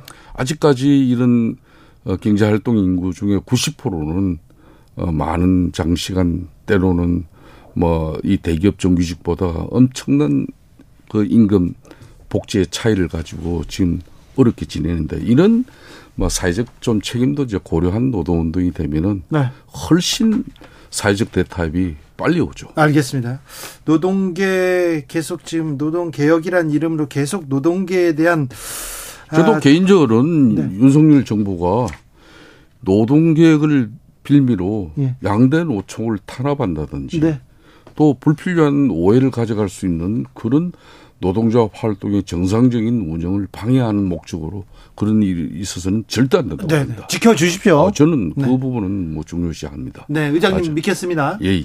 정치의 맛 여기에서 마무리할까요? 예, 그렇게 하시죠. 네, 설날 예. 잘 보내십시오. 예. 복 많이 받으십시오. 예, 감사합니다. 김성태 국민의힘 중앙위원회 상임 의장이었습니다.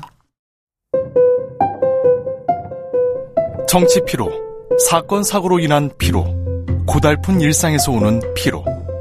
오늘 시사하셨습니까? 경험해 보세요. 들은 날과 안 들은 날의 차이. 여러분의 피로를 날려줄 저녁 한 끼 시사. 추진우 라이브.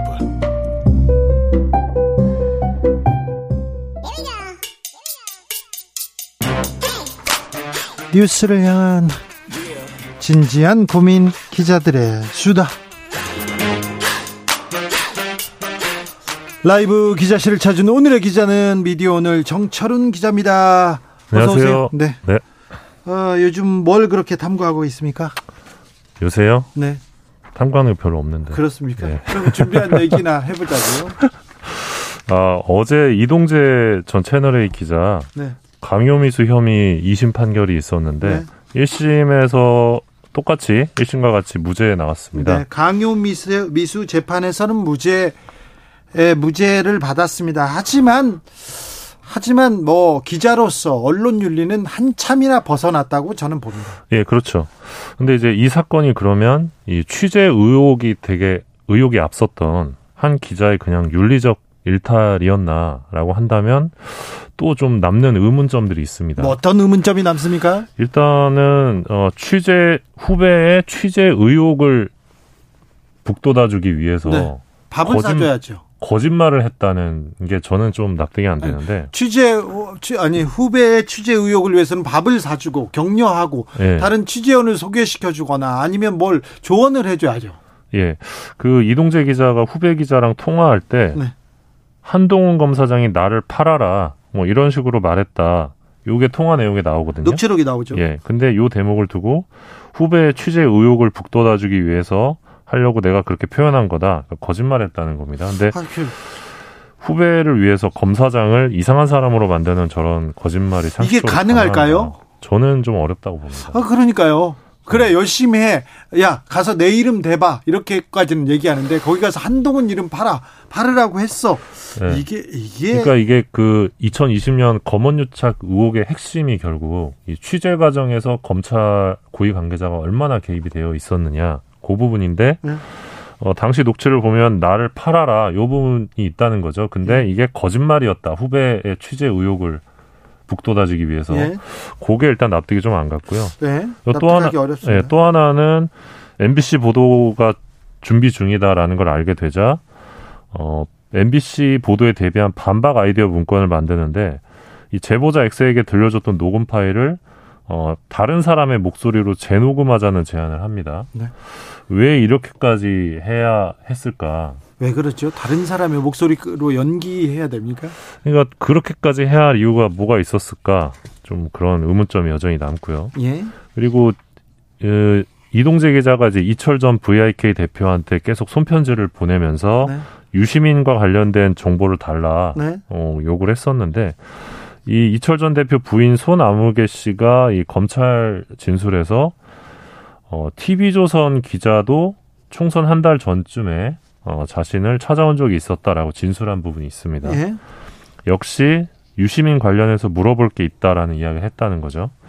그러니까 총선 직전에 공교롭게도 채널A뿐만 아니라 TV조선에서도 이 유시민과 관련된 비위를 잡아내기 위해서 취재를 했다는 거죠. 유시민을 노리고 지금 취재를 한 겁니까? 그런 셈이죠. 네. 어, 그리고 그 당시에, 어, 이동재 기자가 대검 대변인과 나눴던 대화 내용이 있는데, 네. 어, 이제 유시민의 알릴레오를 가리켜서 언론사보다 더 페이지 수 많은 이상한 채널 운영하시는 분의 입을 언제까지 살려둘 수는 없는 거잖아요. 또 이런 말을 합니다. 기자가 네. 검사한테 대, 검 대변인한테. 그러니까요. 그래서 그, 이것도 말이 안 되죠. 그래서 이 당시 기, 자로서 할 수 있는 말이 아니잖아요. 그러니까 유시민의 입을 살려두면 안 된다 그런 네. 취지인 건데, 어, 그럼 이 당시 취재의 목적은 무엇이었을까? 총선 직전에 이 취재의 목적은 무엇이었을까? 이분은 여전히 유시민을 잡기 위해서 취재를 합니까? 존재합니까? 그래서 그런 부분이 여전히 좀 풀리지 않는 예, 의혹입니다. 예, 그리고 마지막으로는 윤석열 검, 당시 검찰총장은 왜 그때 채널A 기자에게 전화했을까? 이것도 풀리지 않는 의문인데 배혜림 법조팀장하고 전화했었죠? 아니요. 배혜림 법조팀장이 그 내부에 있는 또 다른 관계자한테 카톡을 보내는데 예. 윤석열 총장이 암흑의 기자를 통해서 계속 물어오고 있나 봐요. 음성 파일을요. 이런 음. 이런 카톡을 보냅니다. 그러니까 한동훈 검사장과 이동재 기자 사이에 음성 파일이 있는지 없는지 네. 검찰총장이 직접 채널 A의 다른 기자에게 전화를 걸어서 물어보고 있다 이 내용입니다. 네. 근데 이날이 4월 2일 이날이 대검 감찰부에서 한동훈 검사장 감찰에 착수한 날이었는데 네. 검찰총장이 얼마나 바쁜 분입니까? 아 그렇죠. 근데 직접 자신의 최측근이 연루된 사건과 관련된 증거가 있는지 없는지 알아본 겁니다. 예. 아시겠지만 법무부 검사징계위원회에서 채널A 사건 검, 감찰 방해, 채널A 사건 수사 방해, 정치적 중립 위반 등 사유로 윤석열 총장에게 정직 2개월 징계를 결정한 바 있죠. 이 징계는 적법하다는 또 판단을 받았죠. 네, 서울행정법원에서 적법하다는 판단이 나왔었는데, 어 그래서 여전히 요 대목도 풀리지 않는 부분이다. 네. 이거 관련해서 사실 한동수 대검 당시 감찰부장이 이런 주장을 한 바가 있죠. 사실 이 사건은 강요 미수가 본질이 아니다. 공직선거법 위반이 본질이다. 이 보수 언론 권력을 배경으로 검찰권을 사유화해서 야심 있고 똑똑한 부하들과 함께 국회 다수 의석을 확보하기 위한 행위였다. 이렇게 한동수 부장이 주장하기도 했는데 네. 어, 어, 이런 주장이 합리적인지 혹은 비합리적인지 청취자분들도 한번 네, 판단해 보시면 좋을 것 같습니다. 법원에서 검언 유착에 대해서는 무죄가 남았지만 아무튼 취재 윤리를 한참 벗어난 기자의 행위에 대해서 유시민 전 이사장을 잡기 위해서 노리, 노리는 이런 취재들 검사한테 가만둘 수 살려둘 수 없는 거잖아요 이렇게 얘기하는 게 과연 마땅한지 여러분이 판단해 보십시오 다음 만나볼 이야기는요 네 이번 주에 좀 핫했던 이슈인데 외교부가 MBC를 상대로 이제 정정보도 청구 소송을 제기를 했죠. 바이든 날리면 이걸로 소송까지 갔어요. 예. 지금 원고가 외교부 장관 박진 장관인데 어, 윤 대통령이 아닙니다 원고가. 네? 어, 외교부 입장을 보면 한미 관계를 총괄하는 부처로서 해당 보도의 간, 가장 큰 피해자다. 그래서 당사자 적격을 가진다라고 했는데 어 이거 원고 적격, 당사자 적격 사유가 해당하는 걸까요? 법원이 판단할까요? 그렇게? 예, 그게 이제 쟁점이 될 것 같습니다. 관련해서 참고할 만한 판례가 있는데 한겨레가 2014년 세월호 참사 당시에 이 쇼크 상태 어린이가 왜 박 대통령 위로 현장에라는 제목의 기사를 낸 적이 있습니다.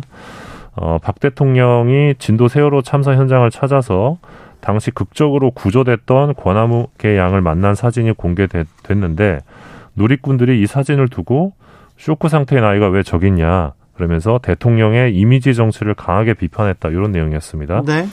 이 보도 관련해서 대통령 비서실에서 한겨레가 이 그 대통령의 이미지 정치를 위해 권양을 동원했다는 식의 허위 사실을 적시해서 명예훼손했다 해서 정정보도 소송을 제기했는데 당시 법원에서 이 기사는 비서실이 아니라 대통령을 보도의 직접 대상으로 삼고 있기 때문에 어 당사자 적격성을 가지지 않는다. 아 그래요? 보도로 인해 피해를 입은 자에 해당하지 않는다. 네. 그래서 네. 아예 청구를 기각해 버립니다. 네. 결국 이번 사건의 경우도 외교부가 이 대통령의 발언과 관련된 MBC 보도로 인해서 업무에 어떤 차질이 생겼다는 건지 구체적으로 입증을 해야 이 당사자 적격성을 가진다고 할 수 있는데 이게 좀 쉽지 않을 것이다라는 변호사들의 전망이 있고요. 어, 그러니까 어떻게 보면 외교부는 MBC 보도로 촉발된 국내의 논란과 피상적 비판에 대응하는데 소중한 외교력을 낭비했다. 이게 외교부 주장이거든요. 근데 재판에서는 이거보다 구체적으로 보도 피해를 입증하지 않으면 어, 2014년의 사례처럼 그냥 기각될 수 있다. 네. 네. 그리고 보다 본질적으로는 왜 굳이 이거를 외교부가 나서서 해야만 했느냐 소송을. 네. 전 국민이 듣고 전 국민이 다 판단하고 있는데 이걸 또 법원까지 가지고 가서 듣기 평가를 해야 되는지 예. 아, 좀 이걸 외교력을 여기다 써야 되는지 국력을 여기다 써야 되는지 좀 한심하다 이런 생각이 좀 듭니다. 네. 그리고 아 정말 판사분들이 좀 어렵겠다는 생각도 좀 하는데 네. 이걸 어떻게 판단합니까? 네. 알겠어요. 마지막으로 만나볼 이야기는요? 예, 민영배 무소속 의원이 지난주에 신문법 개정안 하나를 대표 발의했는데 언론인이 앞으로 직무 수행 중에 알게 된, 알게 된 비밀을 이용해서 재산상 이득을 취하면 어, 3년 이하의 징역 또는 3천만 원 이하의 벌금에 처하는 내용이 신설이 됩니다. 네. 이 개정안에 따르면.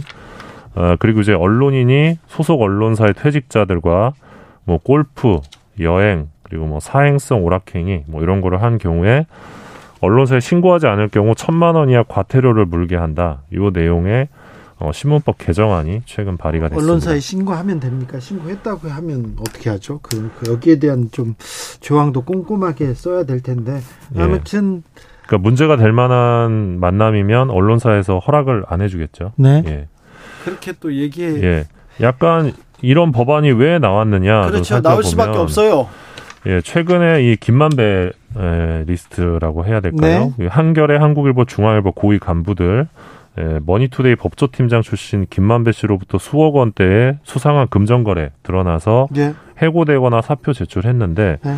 이 모두 다 법조팀장 출신이더라고요. 법조팀장들한테만 이렇게 줬어요. 예, 이렇게 많이도 줬어요. 그리고 뭐 김, 김만배 씨가 기자들한테 골프 접대하면서 네. 수백만 네. 원 줬다는 진술도 나왔고 이 부분도 좀 다 밝혔으면 좋겠어요. 네, 그리고 작년 11월이었죠. 이동훈 전 조선일보 논설위원, 네? 엄성서 TV조선 해설위원, 이가영 전 주소, 중앙일보 논설위원 가짜 수산업자 사건. 예, 청탁금지법 위반으로 불구속 기소됐는데 차도 차도 그냥 외제차 그냥 받아서 쓰시고 네. 뭐 골프채도 받으시고 막 했다는 의혹이 있죠. 네. 그래서 이번 개정안이 이렇게 어떻게 보면 도덕성이 무너진 네. 그런 좀 총체적인 어, 문제를 드러낸 언론계의 상황을 어, 반영한 것이다. 어, 이런 지적이 나오고 있습니다. 그렇죠. 언론계의 도덕성, 윤리가 무너져 가지고 아, 이런 법이라도 좀 만들어야 된다. 이런 국민의 목소리가 나오기 시작했다. 이렇게 생각해야 됩니다. 그러니까 언론인들이 반성해야 돼요. 아까도 나왔는데 이 채널 A 사건 이거 어, 기자가 이러면 안 되거든요. 그런데 김만배 씨한테 이렇게 얽혀 있는 기자 그러면 안 되거든요. 아 참. 자기 돈으로 골프 치는 기자들이 거의 없어요. 없죠. 네. 네. 자기 돈으로 밥 먹거나 술 먹는 사람도 별로 없습니다. 음. 그래서 언제까지 이렇게 살 건지 좀 물어보고 싶습니다. 참 안타깝습니다. 정철은 기자 골프 칩니까? 골프장 근처에도 못 가봤습니다. 골프 취재, 골프장 취재는 가게 되잖아요. 아, 그런데 왜 이럴지 참 좀 안타깝습니다. 이 언론계 도덕성, 이렇게 윤리의식 좀, 이렇게 좀 살아나야 되는데, 아이고, 참, 누구한테 이런 얘기를 주문해. 그러면서 항상 누구를 비판해요. 이분들이요, 이분들 칼럼 한번 찾아보세요. 칼럼 찾아보세요. 그러면은, 아, 누구 나쁘다, 도덕성이 땅에 떨어졌다. 그러면서 그런 얘기를 막 써놨어요. 안타깝습니다. 네. 네. 이런 법 만들어줘도 우리는 상관이 없잖아요. 정철웅 기자 별로 상관이 없을 것 같은데. 네, 뭐 저는 별 상관없을 것 같습니다. 네, 저도 상관없습니다. 네. 기자들의 수다 탐구하는 기자 정철웅 기자였습니다. 고맙습니다. 네, 설 잘 보내세요. 명절 잘 보내십시오. 교통정보센터 다녀올게요. 정현정 씨.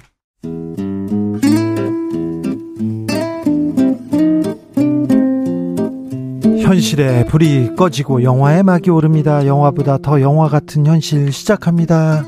라이너의 시사회.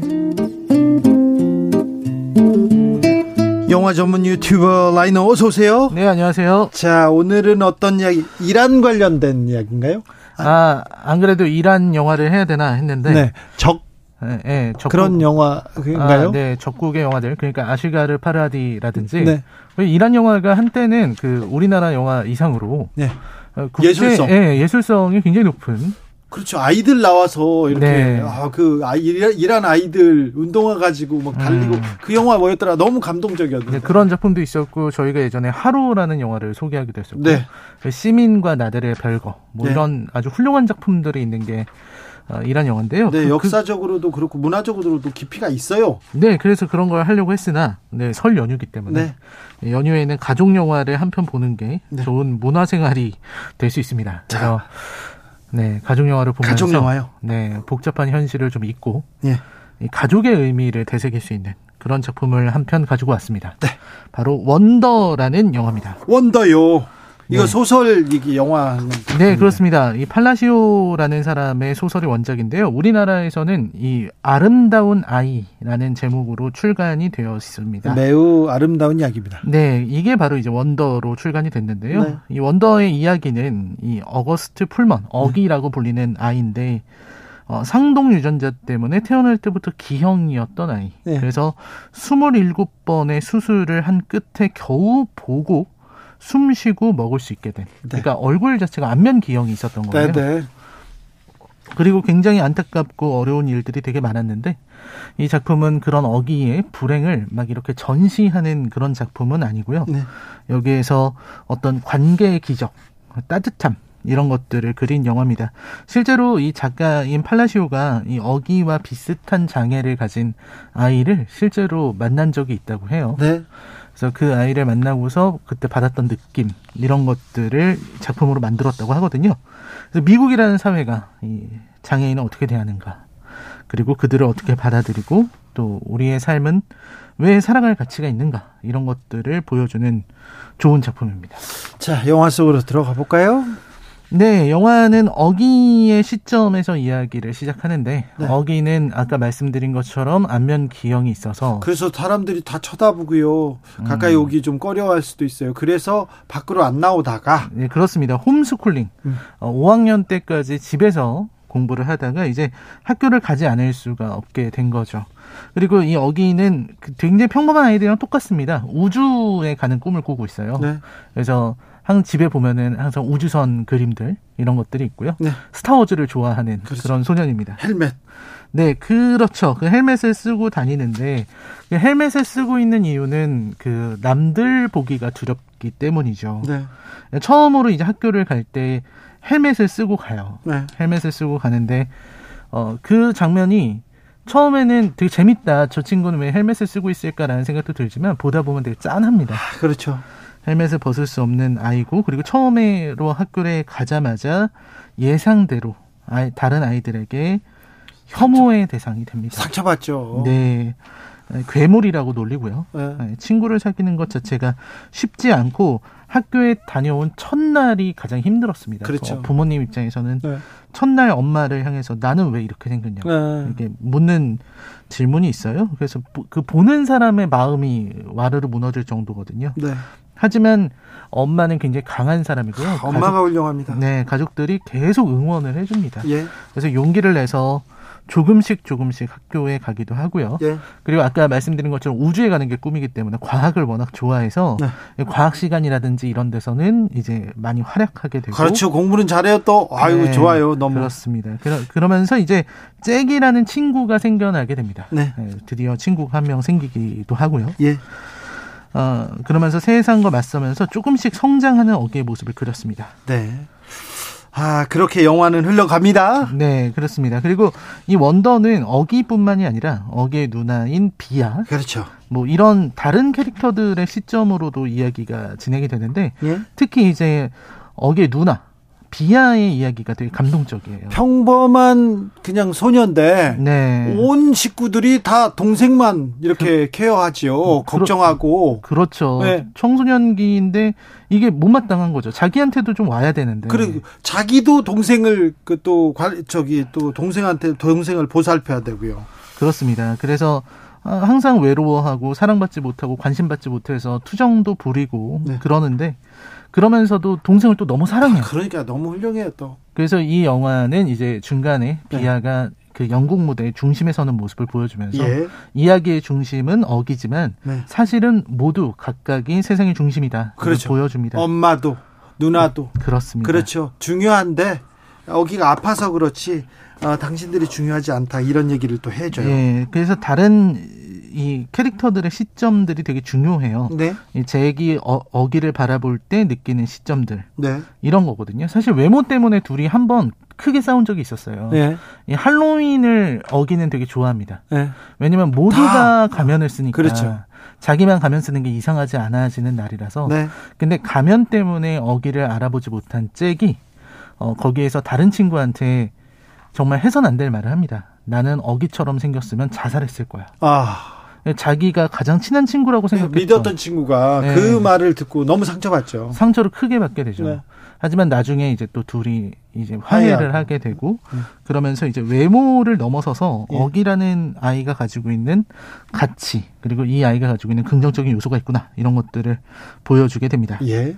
그리고 이제 뭐 미란다라든지 이런 주변 인물들 예. 이런 인물들의 모습이 나오게 되고요. 예. 처음에는 어기를 모두가 무시하고 이랬지만 나중에 가면은 모두가 어기의 용기를 인정하게 되고요. 학교에서도 좀 중심적 인물로 또 떠올라요. 그렇습니다. 예. 어, 다른 학교의 그 나이 많은 불량 학생들과도 용감히 맞서는 어기의 모습이 나오게 됩니다. 네. 그래서 이제 마지막은 되게 헐리우드 영화답게 끝나거든요. 네. 이제 어기가 이 다른 학생들 앞에서 이렇게 발표를 하면서 네. 어, 연설을 하면서 끝나게 되는데 네. 여기에서 보면 어, 정말 좋았던 거는 어기라는 캐릭터 한 명에게만 치우치는 게 아니라 다른 여러 인물들의 모습을 보여주면서 같이 살아가는 거의 의미 이런 걸 보여준 작품이라고 할 수 있겠습니다. 네. 자, 이 영화를 이 설날에 추천하는 이유는요? 일단은 이 아까도 말씀드린 것처럼 가족 이야기이기 때문에 그런 것 같아요. 네. 그러니까 여기서는 엄마의 이야기도 중요하고 네. 아빠의 존재도 되게 중요합니다. 네. 중간에서 이렇게 어 관리를 잘 해주거든요. 네. 그리고 어느 가족들 한 명한 한 명이 소외되지 않기 때문에 되게 좋다는 생각을 했고요. 네. 그리고 원더를 보면서 느낀 거는 미국의 교육 환경이 참 그래도 선진국이라 불릴 만한 부분이 아, 있구나. 그러니까요. 맞아요. 맞아. 음, 그래서 좀 부럽다는 생각이 네, 들었습니다. 부러웠어요. 어기는 힘들게 살아가고는 있지만 그 그리고 장애를 바라보는 시선이라는 게 어디서나 되게 어, 어느 사회나 그렇게 나쁘게 바라보는 사람들이 있잖아요. 네. 근데 미국은 계속해서 이런 영화들을 만들고 교육을 통해서 어쨌든 끊임없이 다양성을 인정하려고 하는 거. 네. 다름을 받아들이고 체득하려고 노력하는 게 있는 생각이 들었어요. 반면에 네. 우리나라는 너무 갈 길이 멀다는 생각이 든 게 그 얼마 전에도 그 특수학교 장애인 학교 설립을 두고서 강서구에서 정말 반대가 난무하고 그 장애인 학부모가 무릎을 꿇고 그러니까요. 호소하는 장면이 아직도 뇌리에 생생합니다. 이슬람 사원을 짓는데 그 앞에서 돼지고기를 구워 먹으면서 계속해서 시위를 하는 거 이거 너무 혐오. 하, 우리의 우리 사회 수준이 이만큼인가 굉장히 좀 안타깝습니다. 저도 그 장면에서 너무 큰 충격을 받아서요. 네.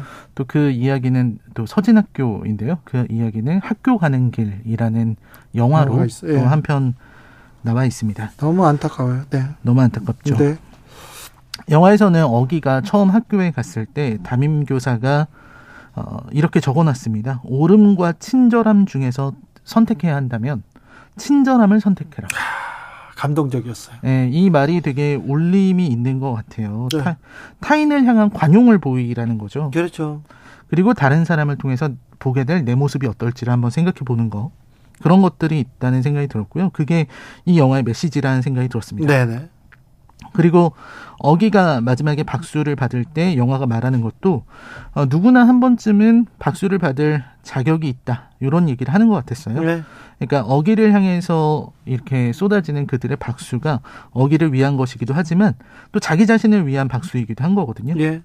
어, 어기 혼자서는 그 상을 받을 수 없었을 겁니다. 네. 왜냐하면 어, 세상은 혼자서 살아갈 수 있는 게 아니고 네. 이 거대한 우주에서 우리는 너무 작고 너무나 외로운 존재이기 때문에 서로 사랑하지 않고서는 버틸 수 없다는 생각을 하게 됐습니다. 아, 그렇죠. 네.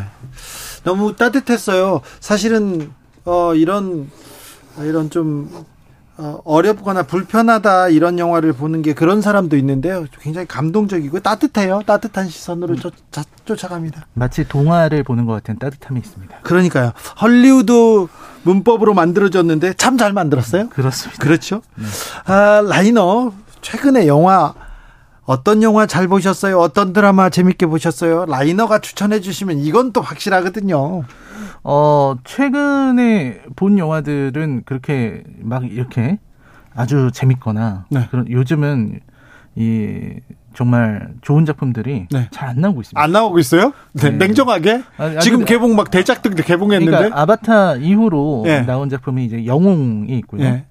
네. 그다음에 슬램덩크, 더 퍼스트 슬램덩크라는 네. 작품이 있고 그다음에 교섭, 유령 음. 이렇게 나왔는데 어 전부 다 네. 그렇게 막 어, 영화관에 가서 정말 볼만한 작품이다라는 생각이 드는 작품들이 네. 흔치 않은 것 같습니다. 없어요? 근데 또 바꿔 말하면 네. 대부분은 다 어느 정도는 하고 있어요. 네. 그러니까 아, 정말 훌륭한 영화다라는 작품이 있다기보다는 네. 다 그냥 평타 정도, 그래요? 정도 가는 그런 작품들. 아니 그 근데 코로나 시기에도 음. 한국 영화, 한국 드라마 계속 만들고 있고 열심히 만들었는데 왜 이렇게 설 대목인데 왜 개봉하지 않았을까요? 어, 그것도 저도 되게 의아한 부분이기도 한데요. 네. 어, 한, 이게 영화계가 한번 그 작전을 실패한 적이 있거든요. 네. 이 그 범죄도시 2가 한번 잘 되고 나서. 네. 그 다음에 이제 비상선언, 네. 한산, 계속 외계인, 나왔는데. 뭐 네. 이런 작품들이 연속으로 해서 한번 영화계를 끌어올리려고 했는데. 네. 그게 잘 안 됐습니다. 실패했죠. 네. 그러다 보니까 이제 영화계가 받은 충격이 굉장히 크거든요. 네. 그래서 이런 명절이 돼도 큰 작품을 얼른 내기가 쉽지 않은 거예요. 예전에는 명절 때 서울에 있는 친구들은 다 극장 갔거든요. 그렇습니다. 극장에서 다 영화 보고 이렇게 보냈는데 요즘은 영화관 가는 사람 별로 없고요. 영화관 가기 너무 부담돼요. 그런 사람들이 있어요. 음, 그 주말에 영화 보면 뭐 2만 원, 3만 원 한다면서요, 한 사람에. 네, 티켓 가격의 상승이 있어서 네. 이 예전에 코로나 이전에는 한 만 원 정도만 볼수 있었는데 네. 코로나 이후에 만 오천 원으로 올라 버리니까 네. 이 친구나 혹은 연인이 같이 가면 삼만 원 이상이 되고요. 네. 특수관에 들어가면은 더 비싼 관들이 많습니다. 네, 오만 원짜리도 있더라고요. 네, 저도 아무 생각 없이 이렇게 결제를 했는데 사만 오천 원 막 이렇게 되더라고요. 그래요? 그러면은 사실 부담이 될 수밖에 없는 네. 티켓 가격이죠. 그러니까요. 왜 근데 근데 왜 영화계는 그렇게 티켓 가격을 많이 올려놨을까요? 저도 그게 좀 잘못된 그러니까 이 이게 구조가 네. 지금 영화가 잘 돌아가는 구조는 아닙니다. 그렇죠. 네, 그 사실 과도기인가? 네, OTT나 혹은 혹은 IPTV, VOD로 이렇게 출시되는 속도도 너무 빠르고요. 예. 그러니까 영화관에 가기보다는 한 2주 정도 기다리면은 어, IPTV로 혹은 OTT로 나오니까 그걸 봐야겠다 이렇게 생각하시는 분들도 많은 것 같아요. 그래도 영화관에서 2 시간 동안 아무런 그 방해 없이 영화에 몰입하고 교감하고 그런 또 영화의 맛이 있는데 다시 영화관으로 가고 싶어요 하는데 영화계에서도 그런 부분을 조금 더 생각했으면 하는 한다는 그런 생각도 좀 듭니다. 네, 맞습니다. 오늘 시사회 라이너가 원더를 소개해 주셨습니다. 전혜윤님께서 이거 책으로 봐도 재밌어요. 어기뿐만 아니라 주변 인물 모두의 상황에서 생각할 수 있어서 좋은 영화였습니다. 맞습니다. 전혜윤님께서 정확하게 그 부분 지적했습니다. 최지영 님께서 잘 들었어요. 설 연휴 잘 보내세요 얘기합니다. 라이너 설 연휴 잘 보내세요. 네, 감사합니다. 네.